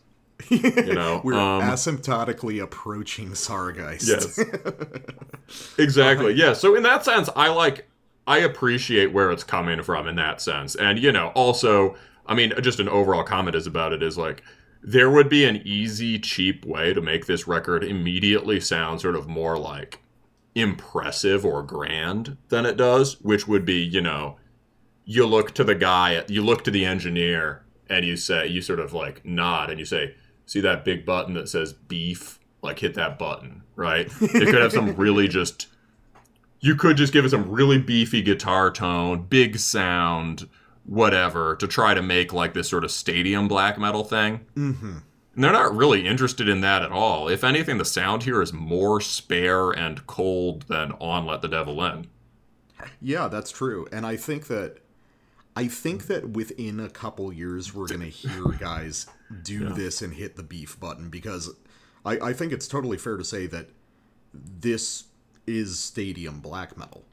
I mean, Sargeist Sure. is stadium black metal. There's no reason that that shouldn't be, you know, presented in a similar way. I mean, they, they Sargeist should be at Wacken. It's party music. I've always thought of Sargeist as like fundamentally party music for black metal. It's pretty hype, yeah. I mean, um, uh, you know, Totenvach. I, I I feel like Sarkrista is going for a very similar thing to Totenvach. I think Totenvach does it considerably better, but um, Totenvach has a very beefy tone. I, I liked, I actually liked that band better when they sounded less beefy, but they currently have a very burly guitar tone, so maybe that's it. Um, Yeah. I suppose we should play some of the music, huh? Let's just yeah, let's listen to some cool riffs. Um, so Uh, fuck it. I'll just start it. Uh, so layer of cursed remains. Uh, let's listen to cool riffs. Uh, this may be some of the dumbest music that I listen to, and I just love it unequivocally. So let's try this. All right.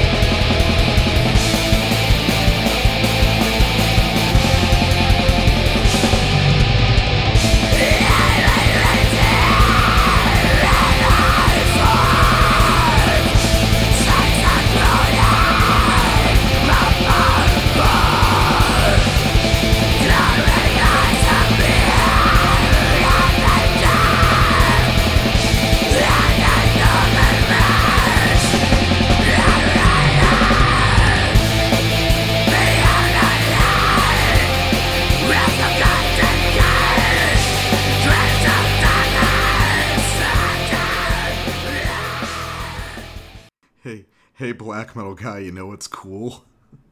What, death metal guy? the devil, bro. For sure, dude. Um, yeah, dude i mean what's there to say it's just like it's just fun like that's my thing is like i i've always felt like it's it's interesting because like i'm in a black metal band right now and me and the other guitarist we're both really into sargeist and uh but it's funny the way he takes Sargeist more seriously than I do. Because Mm-hmm. for me, it's like, dude, Sargeist is like for a house party where you're taking Mm-hmm. shots together and you're like screeching along with the lyrics about the devil. It's like there's I cannot find this to be like evil music at all. This is just the most fun thing you can do with Well, black metal, I feel. this this band cer- this band certainly distills the most fun parts of Sargeist. I, I actually think there are parts of Let the Devil In that are kind of um you know, I mean in Horna, right? I think I talked in our last Horna review about how like Shatraug has this kind of uh he's clearly a very serious Satanist and it involves like suffering and spiritual struggle. Um there's like this intense kind of melancholy to it. I think there are parts of Let the Devil In that have this kind of tortured yearning quality to them um, that you get in in Horna. Um, Yeah, I mean, I, I think that it might also have been the part part of Time of Life when I heard it. You know, I remember I identify it with a particularly bleak set of circumstances. But um, Well, they're Uh, they're kind of like they're they're sad sounding, like in the abstract, but at this point they've been. It's like even if they were meant to convey that originally, it's been distilled and codified to the point where it's like, oh, this sad sounding Franco Finnish riff is a black metal party riff. you know, it's no, I, I, that that's com- that for sure is right. Yeah. So like even, but yeah, I would say that parts of that record do just sound like parts of Let the Devil In do just sound like party black metal. Um, uh, for sure. Uh, and yeah, but it's probably true that even the sad sounding parts have been conventionalized and conventionalized to the point where now they, uh, what they signify is it's time to fucking party. Yeah, yeah, yeah. It's like uh it, it Yeah. the sadness of the melody is a, a necessary part of it, you know. Yes. Yeah. So uh, about that part, I would I would say that that first riff there, uh, the the main the lead off catchy riff is like, you know, it's um. I feel about that first riff kind of just like. I object to it, but I am entertained. you know, like I feel, I, I feel the um, you know, it's like a uh, very just it, yeah, super hype yeah, that, that opening riff is just a super hype pop black metal riff. Very simple, distilled to the basics, but like it will make you excited. I do think this is one of the stronger tracks on the records. But as far as like stuff I actually quite liked, like the sequence of the last two riffs on this, I, I liked a lot. Um, and then a riff that picked up on it after that. Um, often with these songs i find that like there are a few riffs per track that i can like get into but that it's kind of just like because it has this kind of just here's a riff here's a riff here's a riff songwriting quality. I can't get into the whole song. But that is a nice at the end i think there's a nice building sequence there uh, of related ideas. And i like the fast kind of um the kind of speedy trilling descent is a cool thing and a thing that Sargeist doesn't do that much. Um, and so like there are all these little flourishes. I feel like this record, maybe more than Sarkrista's old stuff, has all these little individual flourishes of whatever distinctive personality these musicians have. And if they wanted to, they could bring those out. But I don't think that's what they want to do. Oh no, I I, I know what you're saying because I noticed some it's, like uh, weirdly technical kind of turnaround fills on a lot of the riffs on this record, and I I feel like it's Mm-hmm. just them like I, it's probably them accessing dissection or something like that, which does nestle Satanic. into Yeah. yeah, it nestles into the Sargeist mold very easily, you know that kind of thing. Yeah, and as far as that sort of trilling, speedy thing, like Satanic Warmaster has, uh, you know, I always talk about how nobody copies the best Satanic Warmaster riffs, which are the speed metal, kind of like the the sort of pagan speed metal riffs, uh, and like that had a little bit of that quality to it. Um, yeah, they're clearly good musicians. That's true. Like that was fast picking on that. Um, Mhm. but um, yeah, you know, so uh, here's my sample. Um, I do quite like the title of this record. Also, "Sworn to Profound Heresy" is a great title. Nothing that that says Exactly. That says party black metal. That says, dude. Last night, I, last night I received free tequila shots and was forced to drink two of them by somebody not wanting one. And this reminds me of that. So here is sworn to profound heresy. Yeah, Um, let's do it. Yeah. All right.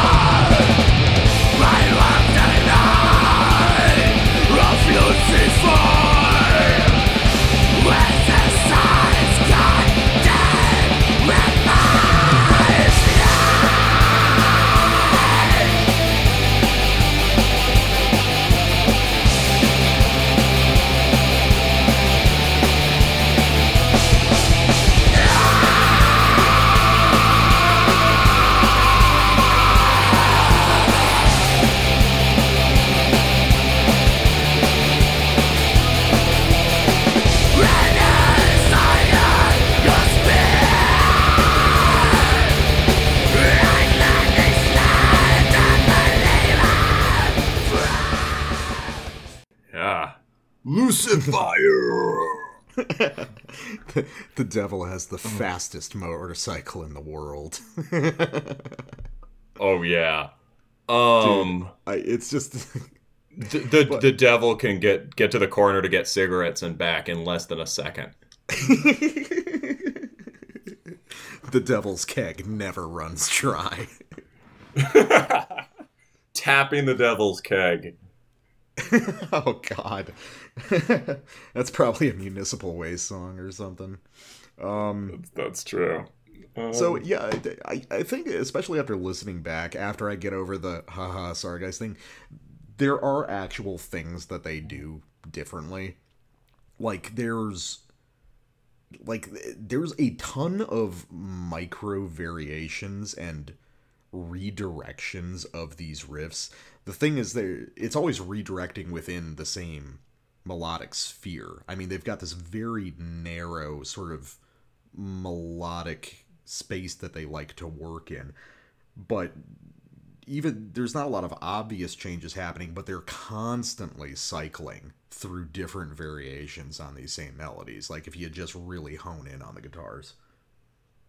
I yeah, I well I think that's particularly true on these two tracks and especially this one. Um these guys certainly do well since none of the riffs since the riffs are hewing so close to basically specific riff templates from Sargeist. Um there is only so much you can do with one individual riff, but like what's remarkable about this song is uh, there are a lot of bands that do songs like this with four riffs in them.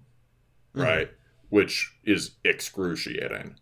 Um, but they here they just launch through. There's like a lot of riffs in this track.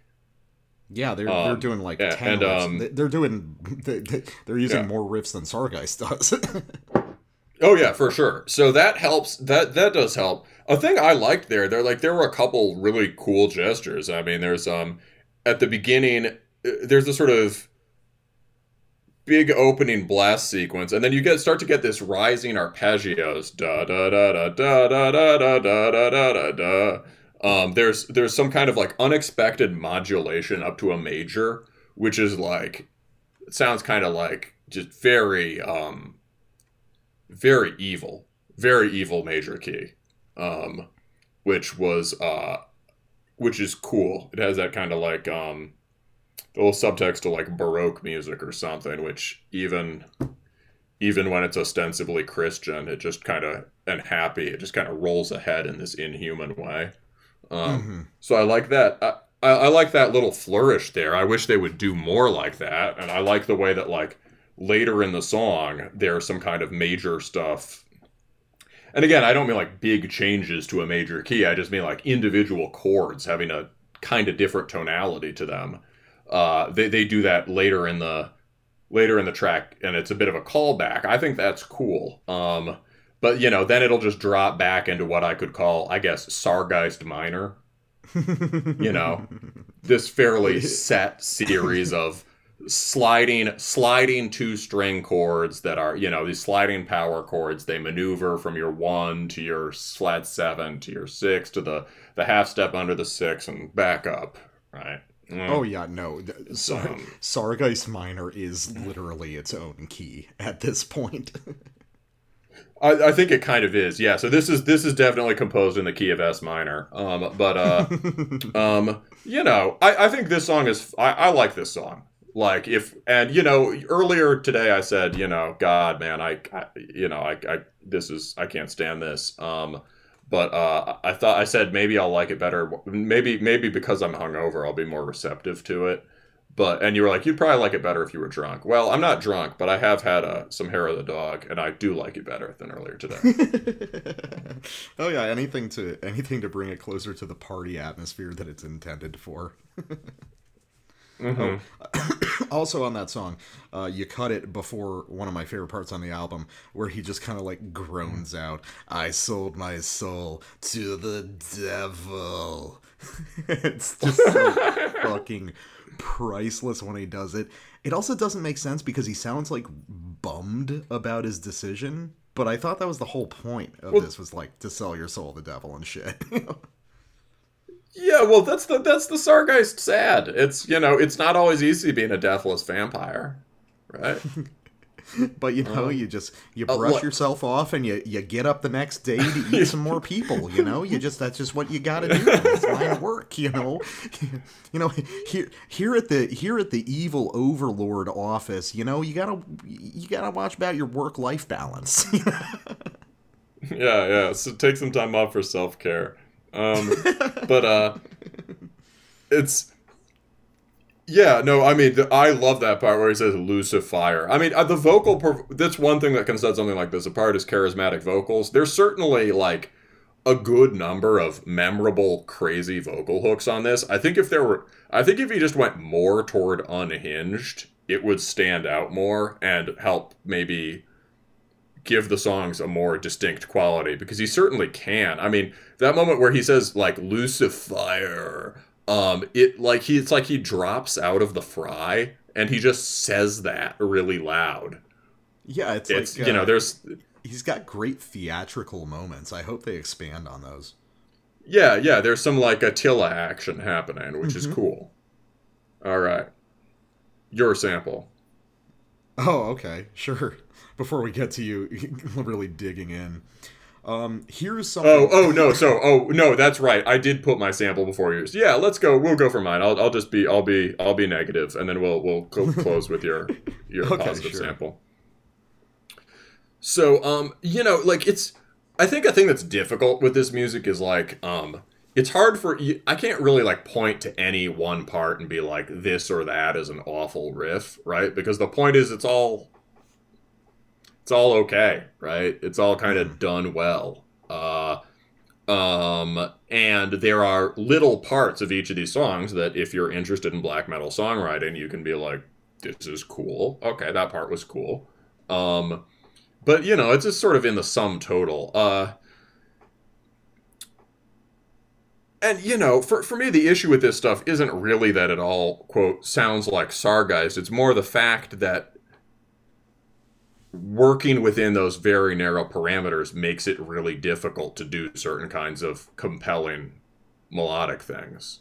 Um, it, it it sort of uh, it, you set yourself a steep challenge if your thing is um, this music's going to be totally focused on the guitar riffs.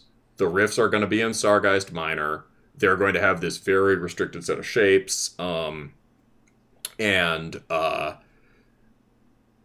you know you're being asked to pay attention to only the riffs where like the riffs themselves are uh, written to a formula. And so here, here's a good example of that. This is from the chosen ones of satan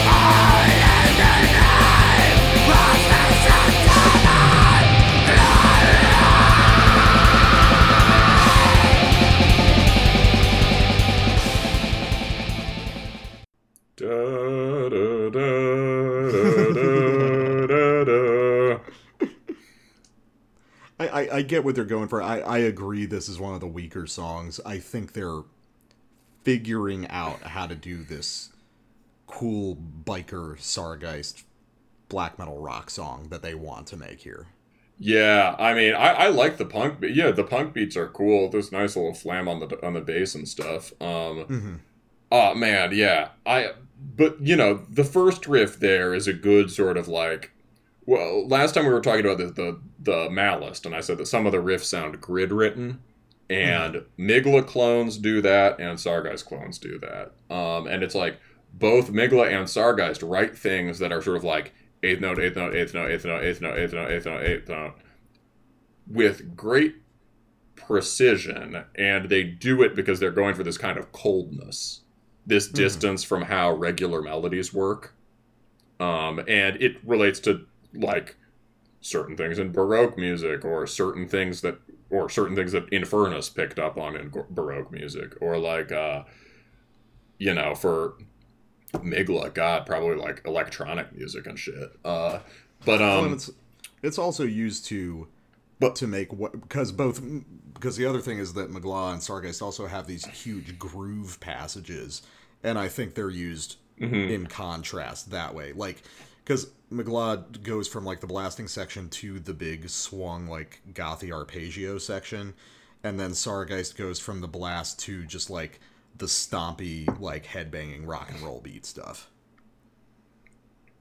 Yeah, yeah, that's right. Um, and you know, like the uh, that's the other thing, like the sort of more colorful arpeggio stuff that Migla does, right? Then it's written in this geometric way because you're just picking. It's an arpeggio, right? I mean, uh, it, they they that's how they sound, right? Um, but like with this, you know, it's kind of just it, it feels like the only room if you have this set form of like da da da da da da da da da da da da da da da da right? You have this kind of like you've got four da da da das, and you've got riff, to dude. choose. Hold on, let me grab my guitar, write that one down.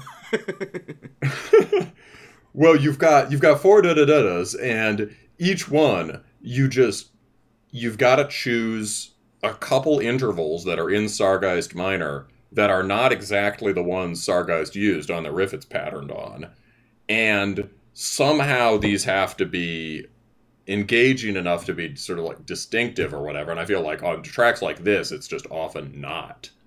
Um, No, and it's I- not like it's not it's not the stylistic similarity that gets me, right? It's more just there are particular things about this style and imitating it that make it uh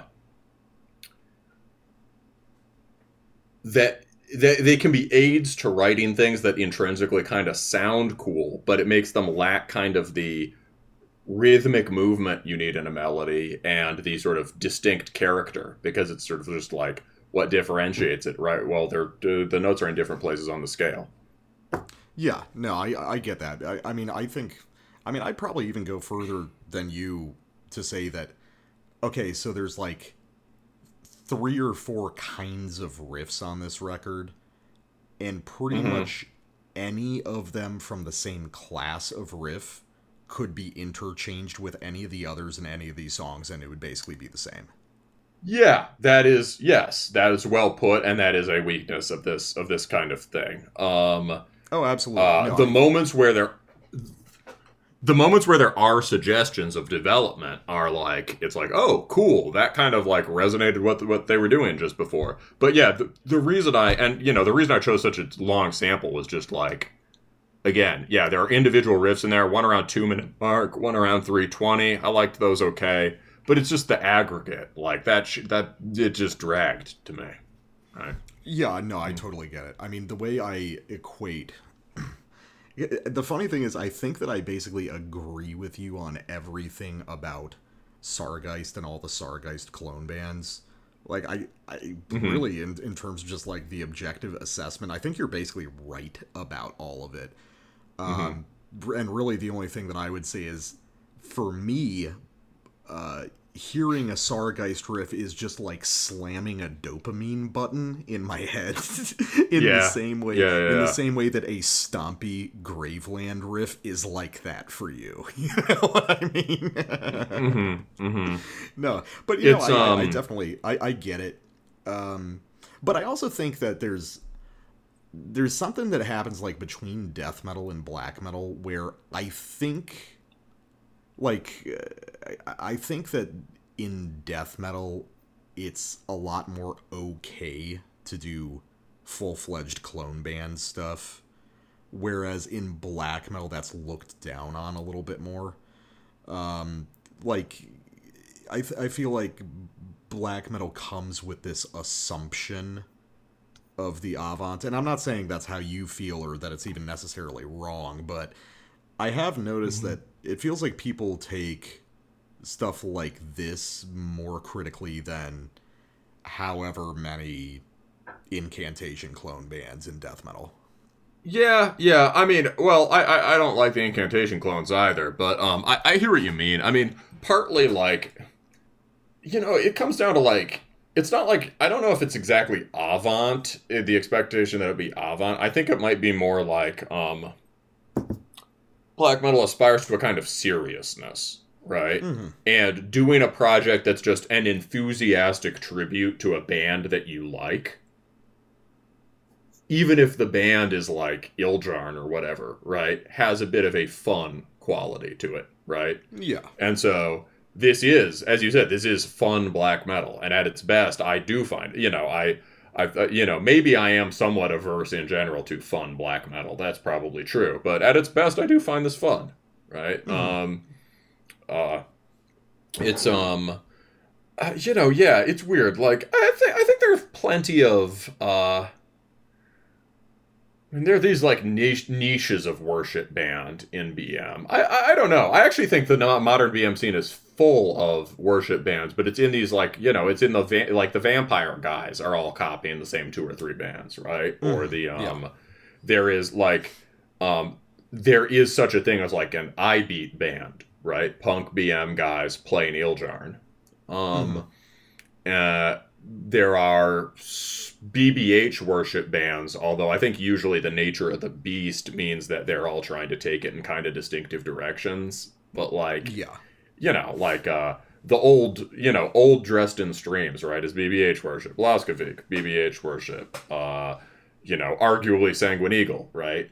In some sense, it's very, very BBH, right? Um, hmm it's not like it's not just a worship band, but it very clearly marks itself in that tradition. Um, Yeah, I get that. Um, especially so the early stuff, like yeah. Yeah. All right, so last sample, real quick. This is from the final track, "A Whisper from Forgotten Coffins." Uh, Mm-hmm. It's like they wanted to reference Sargeist directly in the song title, which is there you go. Um, so here's something that's actually new for Sarkrista and kind of a new thing in general, and this is this is the this is the nightmare future that Sarkrista is presenting for us. Oh, oh wait, before you go, I think I just figured it out. Most most black metal bands, they are worshiping a scene. They're not knocking. They're not worshiping a specific band.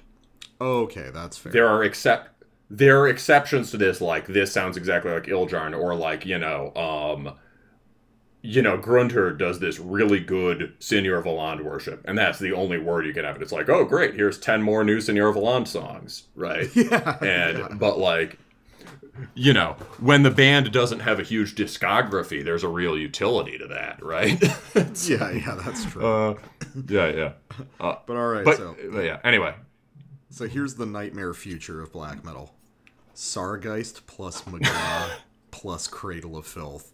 May God have mercy on us all. A whisper from Forgotten Coffins. Let's do it.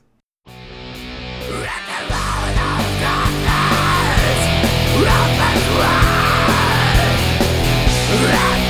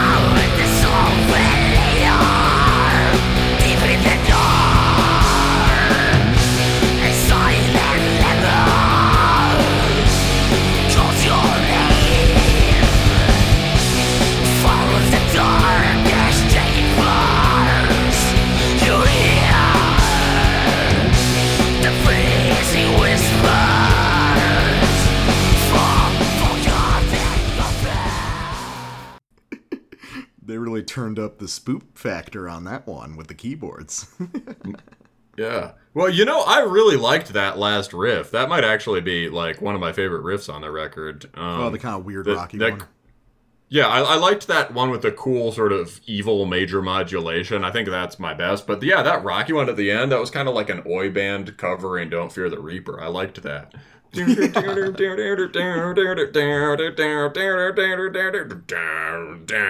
you know, nice little bit of you know one of the few kind of uh, like groovy dissonant parts on the record, which doesn't ruin the feel of the first part of the riff. I, yeah, I like that riff a lot. I'd I'd listen to more of that.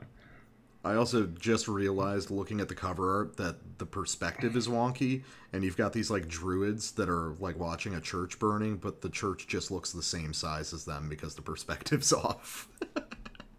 What if the druids are huge? that is true. Maybe they're enormous druids. But Have you considered that? I think they might honestly be. It would be pretty cool if they were enormous druids. just the size of the church that they're burning. tiny, tiny church gets owned by four enormous druids. I think that's in my uh, X hamster history already. yeah, yeah. Um, Honestly, man, I like I I I will be the first to say I I really like this record and it's indefensible. You know? Yeah, you can't rat. You just like it. Yeah. yeah, I Um, just I just like this. Hit that dopamine button. It's like when you give when you give the rats the lever that gives them cocaine. It's weird. I, I wonder. I wonder how Terminus listeners will feel about this one because I think a, lo- a lot of them this will not be their thing. But there, I wonder if there are some who who share your, um, share your kink. I, I think so. You know, because it, it feels like Yeah. It feels like Terminus is split between like uh, really like super high-minded weirdos and the the ultimate Chad evolution of like Sargeist and Darkthrone Rift Go Burr people. In other words, you. Uh, yeah. Pretty much. But yeah. um, All right, um, so yeah, no, th- th- yeah. This is a yeah. You you get the last word. it's fun. We'll leave it at that. And uh, don't worry, I won't give you another one of these for at least a couple months. I've I've got actually there, there was a new German melodic black thing that just came out that I might bring on the show at some point. I think you'll find it. I, I find it quite entertaining. I I like it. I think you'll enjoy it too. Definitely. so uh, we'll take a quick break Alright. and get back to our final record of the night. This is a little one Gash, and you're listening to Terminus. Black metal guy, what have you done? What are you doing bringing a record like this onto the show to close it out? this is supposed to be my thing. Well, buddy, I brought you a present. you um. certainly did. Humanity's Last Breath with Välde on Unique Leader.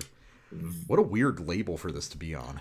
Yeah, so first off, I remember, you know, a decade ago, you complaining about Unique Leader a lot. What is its history? So, Unique Leader is a death metal label, mostly a tech death label. Think of them as like the bro version of Willowtip, you know? Uh, so, Unique Leader has put out a lot of really good stuff, and it's also put out a lot of stuff that I think is very generic tech death. I mean, there was a period, mm-hmm. sort of like when we were coming up in like the mid to late 2000s, like the equivalent of Orthodox was clean, clicky tech death stuff. oh um, yeah, we we both hated that. Yeah. Yeah, I didn't really like. I mean, there's a band here and there that really had their own ideas, but there really was just sort of a run on the style where every band just sounded really quantized and mechanical and not in like the cool way of like the mecha death stuff we're hearing now. Uh, it just it all felt like played by computers in a way. And there was just a period of a few years where it felt like everything Unique Leader was releasing was just very sterile, very clicky, just you know albums to see how many kind of like crazy technical sweep patterns you could put into your death metal song. Was it the sort of death metal that was being played in that very famous video of the guy on steroids playing death metal riffs? I don't remember. There's been, you see, I'd have to see the specific video because there's been so many like super jacked guys playing guitar on YouTube. no, you would you would remember this one. It was because the point wasn't just that he was super jacked. The point he's just like his veins were like it looked like he'd been just shooting up steroids. His veins were like standing out everywhere, and he looked like he was like really angry at his guitar. But the funny thing is that of course the music he was playing was not forceful at all, right? He was just like cycling through sweet. He was just like sweep picking really fast with really minute hand gestures. mm-hmm. Yeah, and it no, was it's like, like like it was the heaviest. That, yeah. Well, it's kind of like a lot of the stuff a Unique Leader was doing is kind of the equivalent, the like tech death equivalent of the very like clicky, boring deathcore that's still coming out somehow these years. Well, okay, cool. So now that we've now that we've shat on the label a little bit, um, uh, I No, they've suppose. plenty of great shit too. Mhm. Okay, word. So, yeah, no, I thought it was I thought it was important to get the background because they certainly have a history. Um, uh, but like, yeah, this is kind of different from all that, isn't it? Yeah, um, this is well, I, what do you call this? It's it's basically the core of it's kind of like down tempo, right? Yeah, I'd say so. Um, for the uninitiated, down tempo is a mutant variant of a mutant variant of hardcore, right? Because it's like beatdown is something like I mean the classic. There's proto beatdown, like you know, um, it's uh, straight savage style, or the um, our our boys the the.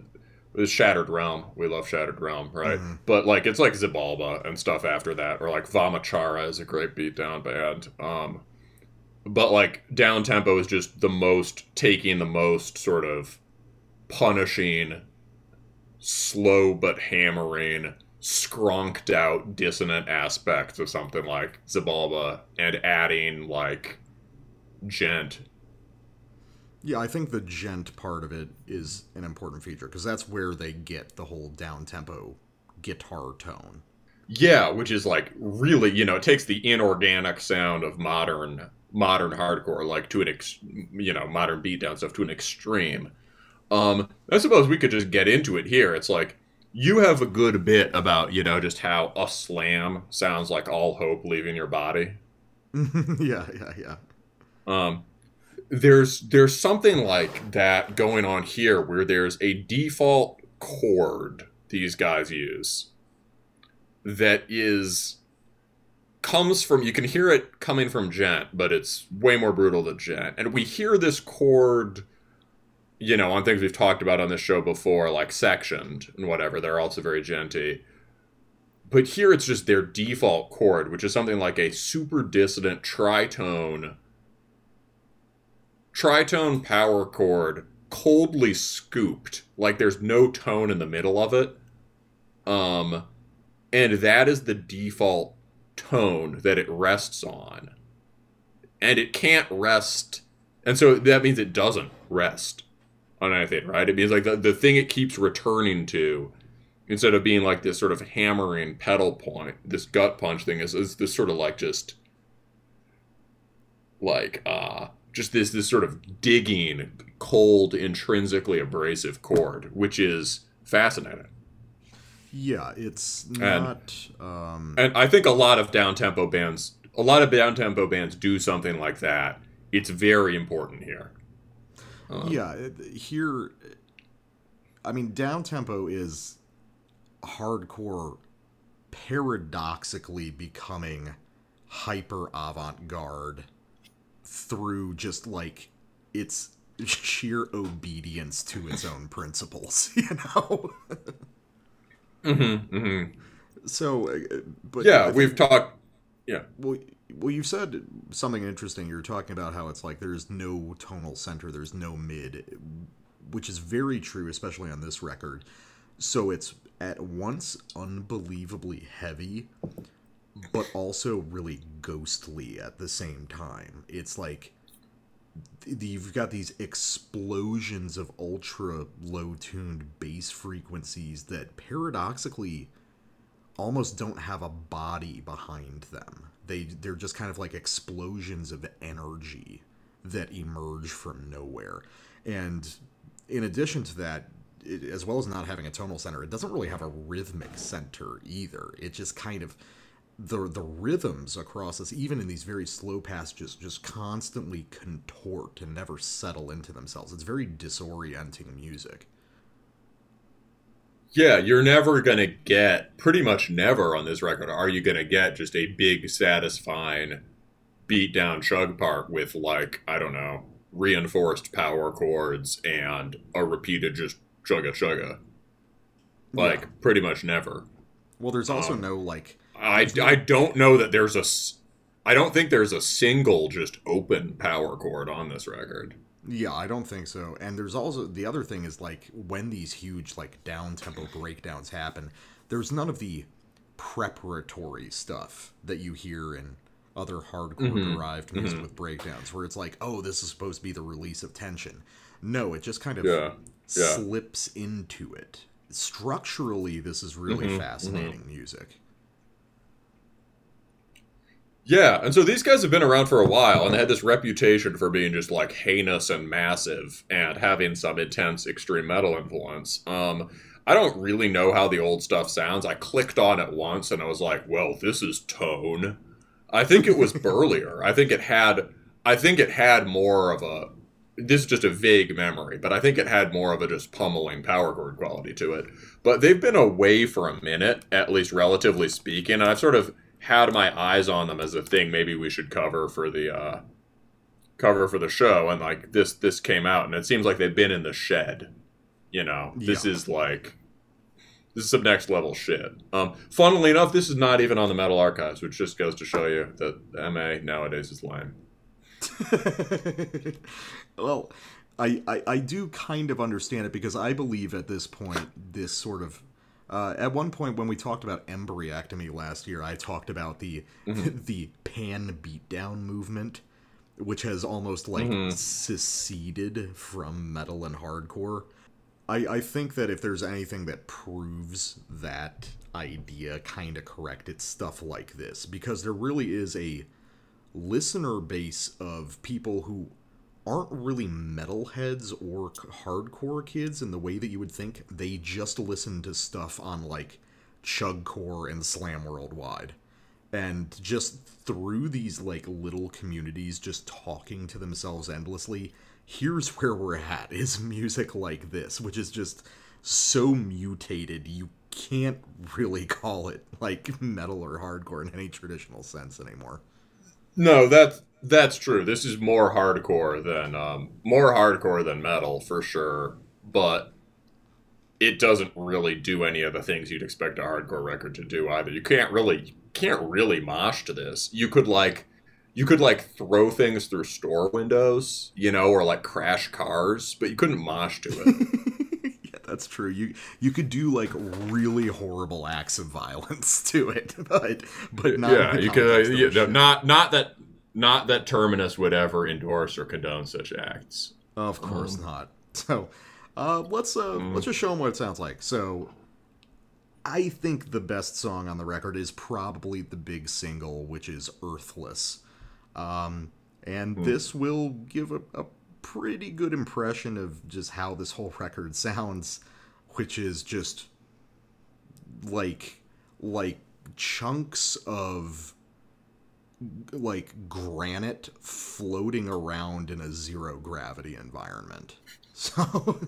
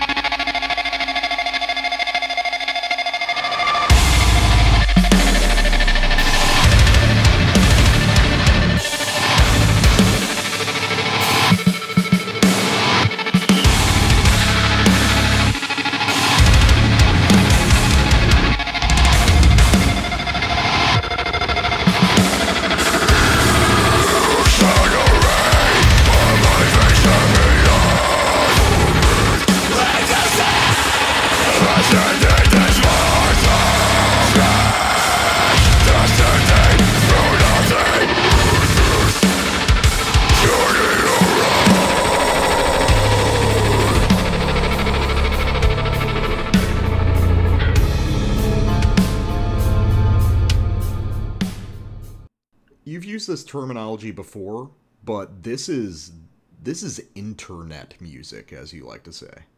It very much is. Yeah. Um Yeah, this is kind of what the internet sounds like also. Um, yeah. Um, uh, I mean, well, immediately you gotta like if you want to really process this record, you have to realize that the the guitars are not the focus of this music. The actually everything is on kind of an equal platform here. Yeah, that's that's right.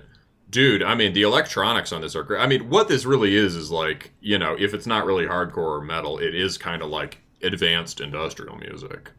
Um Yeah. and it is kind of it is approaching il- even maybe even more than sectioned is moving uh really into just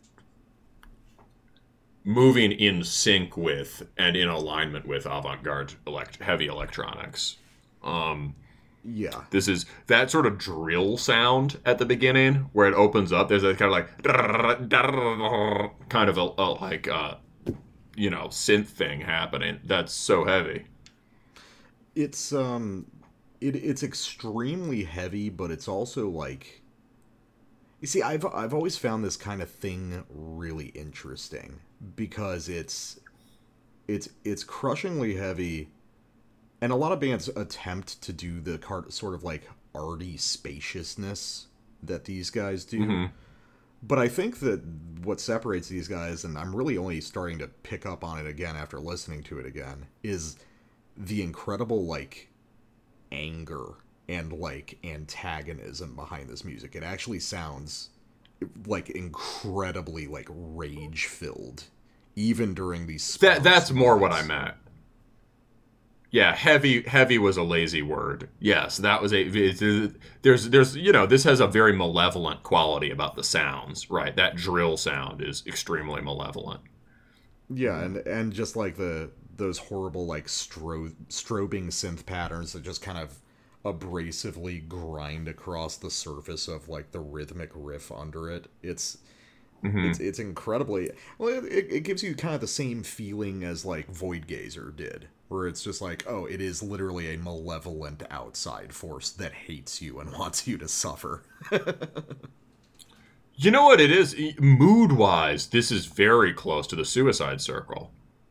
Oh yeah, brought on the other it's, It's uh, it's it, it, the apocalypse has already happened. You just don't realize it yet. Yeah. The, the the my my big metaphor for how this sounds, although I've used it for other things, is like this is very much uh, cities like like skyscrapers falling down music. Oh yeah, it's it's got this horrible apocalyptic inevitability to it. Well, I mean, I mean, look at the band name, Humanity's Last Breath, and uh, even the album art depicting just this sort of massive black monolith in the middle of some desert with what looks like the etchings of a bunch of figures on it that may be ghosts or something which is really like a whole genre of like extreme like avant metal and hardcore art now is like the big monolith I think it's I think it's the same guy. I think this is the guy who did the art to like that um like Mirror Reaper and shit. Oh yeah yeah it looks like it and he's I think it's it's one dude. Uh, uh, Yeah. I like this better than a lot of his other work. I'm not into the big. The, I mean, the other stuff. It's like it's intrinsically cool, but it got kind of played out, and he was doing this kind of. Everyone was just like, "Can you please give me a desolate landscape with a gigantic looking, poorly proportioned figure on it?" Um, Yeah. And uh, this this is I, I couldn't get that into that but this is really cool because he's good at these kind of um he's he's he's good at material texture and stuff. This giant cracked monolith looks fucking sick. Yeah and using the uh using the brush strokes to kind of add to that you know with the kind of like clotted paint in the middle of the monolith. It's very cool. Mm-hmm. Yeah. So yeah apocalyptic right? So the thing we haven't even mentioned at all right is that there's obviously there's a really big black metal influence on this mm-hmm but but if you say blackened you know god um you know blackened down tempo or whatever, right? You could get this sort of idea of like classic superficial black metal influence incorporated into hardcore where it's like, you know, you throw in some a Watain riff or a Darkthrone riff, right? And this isn't like that at all. I mean, I think we would agree that they're drawing on the super heavy orthodox stuff like Aosoth. Um, yeah, there's well, these guys are from Sweden, so I'm guessing that they probably have Ah. actual friends in the Orthodox scene up there. They could, yeah, for sure. And if not, they've certainly had the ability to see it live, right? So like, yeah, you have your your your Ofermods and whatnot. Um but like in terms of how abrasive just like the French stuff sounds more abrasive. Um, Yeah. Aosoth and the like. Uh yeah. Uh, you know, the DSO, right? Or Arkhon Infaustus or which is very death metally and heavy. Um Yeah.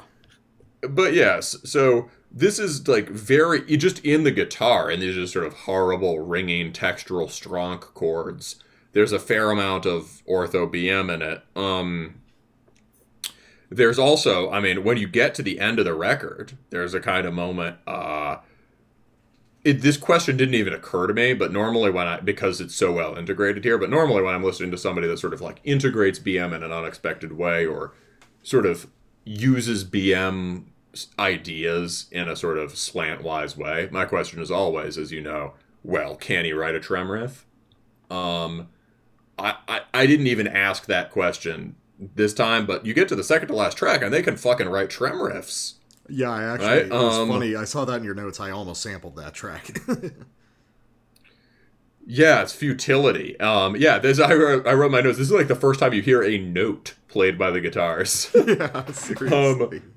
and Um, and there's sort of you know there's th- there's they use like there's this kind of cut up fractured behemoth quality to it but also like like fractured versions of Mgła riffs. And because Mgła has that kind of cold inorganic guitar tone it works really well in this context to add like some color to this sort of desolate landscape. But i'm not sampling that one because it's just there's too much other cool weird shit to show you. So um, here's my second sample, uh, and this is this is good that you were talking about the black metal here because this is a very yeah this is a part where you can clearly tell the huge influence from black metal onto this stuff without ever really being a black metal part. So let's go to Yeah. dehumanize and try that out.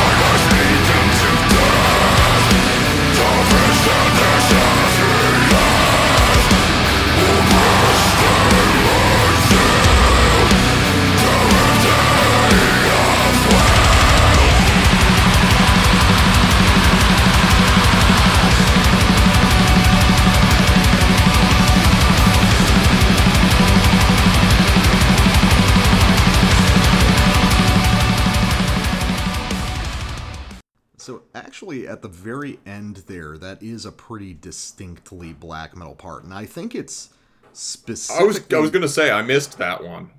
I think it's I missed that one. specifically a modulation of a Dimmu Borgir riff off Stormblast. I think it's one of the later Hmm. riffs on Broderskapets Ring, or at least it's extremely similar in the main notation to it.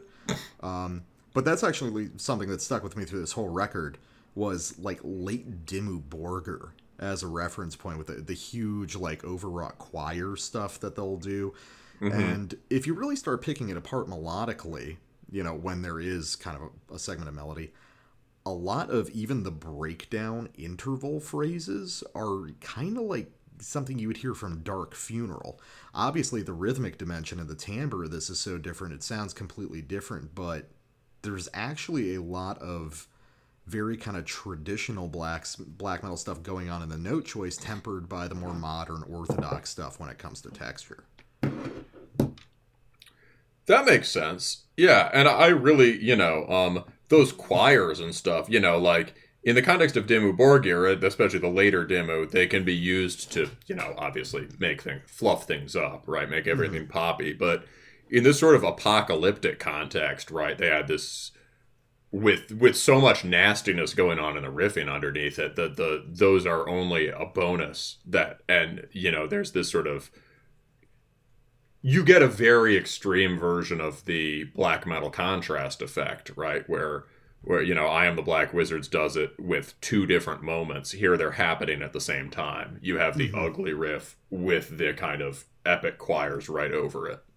Um and yeah, that's cool. You know what it reminds me of? It's um I was thinking there are a few bands that are I'm sure there are more bands than we, than we know that sound sort of like this from down tempo that we just don't know about. Yeah. But um, as far as stuff that specifically parallels it, it's filling a kind of niche that others have tried to fill before, successfully, I'd say, but this in the most sort of radical way. So think about like um, Anaal. Yeah, yeah, I was I was Um, thinking about them earlier. Yeah. because I got you know back in the day I bought the CD. Uh, I was so stoked about them that I bought the CD from the band. I think the CD to Hell is Empty and All the Devils Are Here, and like people. I, you know, I later learned that this was the sort of thing I was supposed to turn my nose up at, and I'm sure when when I needed money, I probably sold it, which I now think is stupid because I got a ton of plays out of that record. Um, and at its most intense, they had tracks that were just like the coolest, most unique track on it was this kind of grinding mid-tempo chug fest that just had like chain gun sounds on it. um, and also this kind of like gothically black metal coloring to it, and it sounded very the way that it was black metal was that it sounded sort of end of the world heavens opening, right? Uh, Anaal Nathrakh was like the but last music- gasp of Trenchcoat. It was, yes. Yeah, yeah, yeah, for sure. Um very true. Um true trench coat. Um and it was like uh you know, a lot of the actual riffing ideas like on a track like that sound more death metally or hardcorey, right? But like there's a black metal color to it. Or and if you want to go back even further, right? Um bleeding through which Oh, yeah. literally ha you know love lost in a hail of gunfire literally has a similar palette of ideas right you get your apocalyptic sample you get your um you get your chug a chug riffs and you get your kind of keys right I think people are coming back around to Bleeding Through as like actually being a weirdly special band. it's one of those bands I always think like I only ever it was like a little out there for me when I was a kid, so I just like listened to like one. I remember enjoying that song when I would like listen to it on pure volume, um, and uh, yeah, that's a that's a throwback. Um, Showing our age. but like I. I yeah, yeah, but I was like, you know, this is some pretty crazy shit. Uh, I hadn't, I hadn't yet acquired a taste for metal aesthetics specifically, so I wasn't quite sure how to feel, right? But um, retrospectively, it's a band that I probably just like a lot. You know, Okay. um, and I keep meaning to, I, yeah, I keep meaning to go back and listen to them. Um, as far as more recent stuff that parallels this, um, this often sounds like the really evil version of a band from England called Conjurer. Um, Conjurer is a lot less techy, um, and the weird thing is that they use this sort of djent beatdown convergence uh, to make songs that are often kind of like beautiful. Um, and there's a big kind of black metal, post black screamo thing going on where they're like sort of fully developed melodies in it. But there are there are all sorts of like little cadences throughout this record, little rhythmic figures, and sort of like turning gentine riffs or whatever that remind me of Conjurer. And I, I'm sure that is a band that I'm sure these bands are aware of each other. Yeah. Yeah, I'm not familiar with Conjurer. I'll have to check that out. You'd you'd like it a lot. Yeah, we should we should you know when they put out something new, we'll cover it. So, uh, you know, d- d- yeah. So that was that was a great sample. I also really liked the crazy fractured djenty part in the middle. That was probably one of the closest things to a regular breakdown you'd get on here. Yeah, yeah, that's why I chose it. It's like uh because most of it, most of the breakdowny stuff. I mean, in down tempo, they're not breakdowns. That's just the music. You know, that's that's that's what it, it in the same way. Yeah, yeah, yeah. To, you listen to Cephalotripsy for the first time, and it's like, okay, so when is the riff starting? Oh no, it's it's just Mm-hmm. slams forever. but uh, yeah, what what have you got Yeah. in terms of samples? Well, I I felt that for this, um just a couple of the most breathtaking moments for me on this. I enjoyed the whole record, but a couple of the most breathtaking moments are just like sound objects. Um and used in a way that integrates them where for like a serpent column record or something, sometimes the sound object just kind of stands on its own, and that's kind of the point.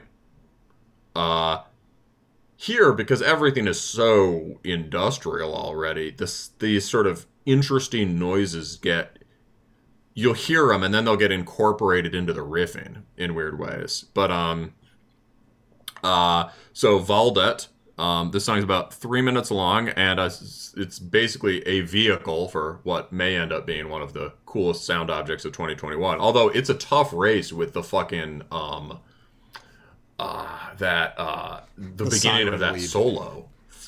Yeah, yeah. So you'll hear this is a lot like that.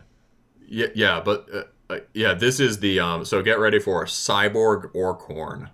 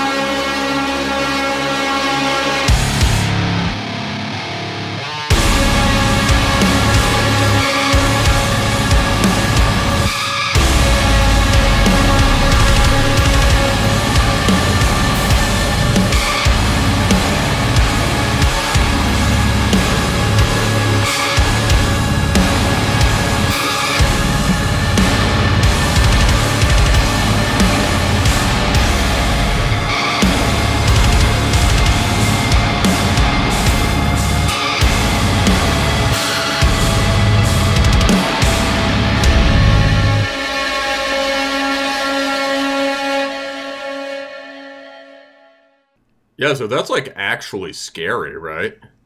Oh, it's awesome. It it he's probably So I, I've done a little bit of research on these guys. I guess the the main dude behind this is also in like a sort of like a, a proggy djent band.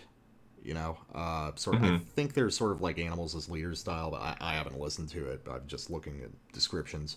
Um, but I'm guessing that this guy, I'm gonna go out on a limb and say that he's probably listening to a lot of uh, like video game sound design stuff.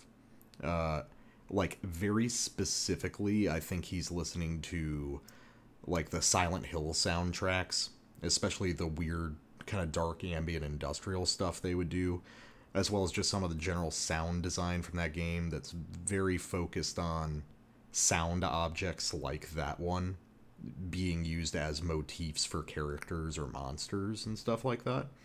Um, it's a super interesting methodology because I also like how, in basically over the course of that whole track, all they're doing is building it like an ambient song, just layering in voices. Like the the orc horn, just it does those blasts solo, and then they just lay on that note for the rest of the song, and it just disappears into the morass Yeah. of all the other voices until you come out at the end and you're like, oh wow, the finger's still on it. I guess we're done. Yeah, that's what I meant by incorporating the sound object. It's like that. It would be less. It would still be cool, but it'd be less cool if it just went away. Like, and it- when that's going, and then just all hell breaks loose under it, right? Um, something I should mention is a lot of these breakdowns uh, sound like dubstep, like the really heavy dubstep from back in the day. Um, that's obviously been a huge thing with this, but so that sort of rhythmic just blast off juxtaposed with the horrible horn sound is really cool um No, I, I really like this. Like this is another aspect in in which it's like internet music is like you've got all these guys like on YouTube who are basically just amateur producers who have basically turned themselves professional just through sheer like work and watching you know videos of how to work pro tools for so long.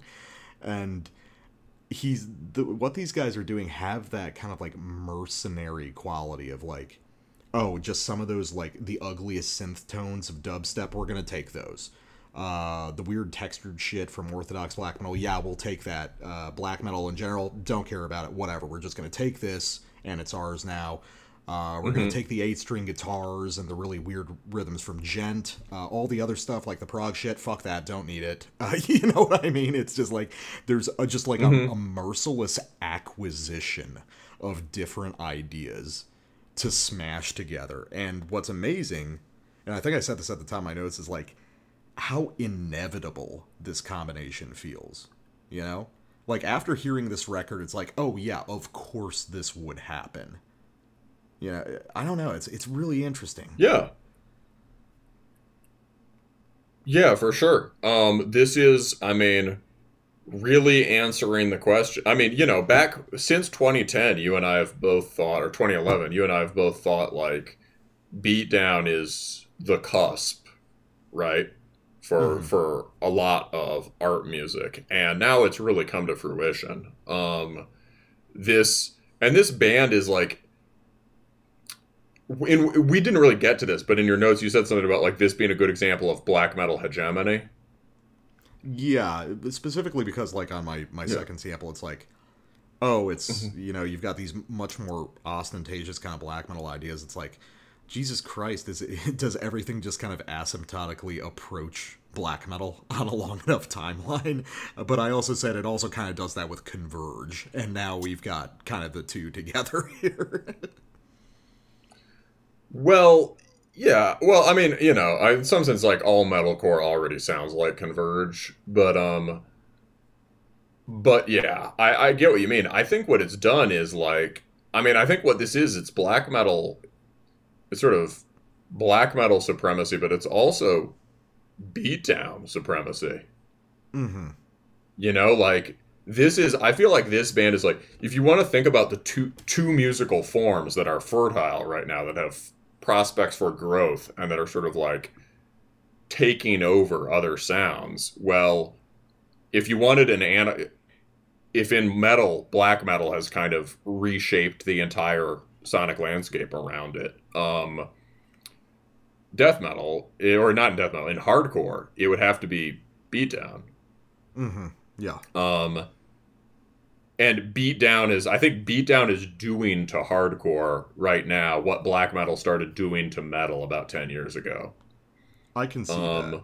Well, I think a lot of this yeah. also This touches is- back to a lot of this also touches back to a conversation you and I had years and years ago before the show, Mhm. which was uh, sort of specifically in response to the resentment of metalcore and deathcore that was still going on even in the early 2010s. Mhm. Where my argument was always, you know, you saw these guys that were kind of talking about like hardcore intrusion into metal. But Mhm. Mhm. my theory was, and it still kind of is, it's not that metal started sounding more like hardcore. It's more like hardcore just started sounding more like metal. You know, early metal cribbed so much from hardcore, especially in like uh, guitar technique and pacing and rhythmic variation. And now it, things have kind of reversed, and now it feels like, I mean, all the the, the sort of scope of down tempo and the the incredible abrasiveness of the tones and stuff. I mean, those are all extreme metal things that are getting applied back to hardcore Mhm. now. No, I think that's true. I mean, yeah, in some sense that started with like started when all the hardcore bands started um, getting you know, fucking uh, HM2 stuff. Yeah, and started Right. playing bolt thrower riffs sort of- and shit. Yeah, the sort of closed casket activities bands back in the day, right? Or any of that. Um Mhm. yeah, I think I think that's been going on for sure in some ways. Uh but yeah, I feel like this band is really on the sort of they're on a on a they're standing on a fault line like intentionally where these genres have all their this this band is very tapped into potentials. You know what I Yeah. mean? Like this is this guy in some this is very internet and maybe part of a function of that is like this guy knows where it's at. Oh yeah, no, this Um, is this is clearly spearheaded by a guy who n- knows which way the winds are blowing. And I also think I, I think is- this is Yeah, and This is blowing the winds. Yeah, yeah, he's also blowing the winds, and uh, Mhm. I, I guess the one thing one thing I would say about this record is I think it's a very good record, and I think it's going to have terrible consequences. You know what I mean? so what do you mean? oh, I think that this is going to be the Mgła effect times ten. Like so we're just gonna get bands that imitate this, but instead of it just sounds where the Mgła effect is everything ends up sounding like pop. With this it will just be like everything ends up sounding like sterile and miserable. Yeah, I think so. I, I think that this is a great mm-hmm. record with a bunch of great ideas, and people are going to take the wrong lessons from it. They're going to think that the constituent elements of this are open strings on an eight string guitar and like winding high pitched electronic noises. And they're not going to realize that mm-hmm. it's like the really intricate structuring that makes this stuff compelling. In the same way that people don't realize that the thing that makes Mgła great isn't cool, pretty gothic arpeggios. It's a really like intense and inherent sense of the flow of melodies within these sort of rock song frameworks. Yeah. So I mean, and you know, another thought about this band's influence, it's like, well, in terms of like the standard unit of this being this sort of like, I we'll have to come up with a name for it, you know, but like the uh, the death djent or whatever, right? The sort of uh, um, the spectral djent of death. Um, that sort of jung thing is like, you know, this is really challenging music. Um like to me i can feel like there are times when i'm listening to i can appreciate it and find it interesting but there are times when this music makes me feel like a pussy.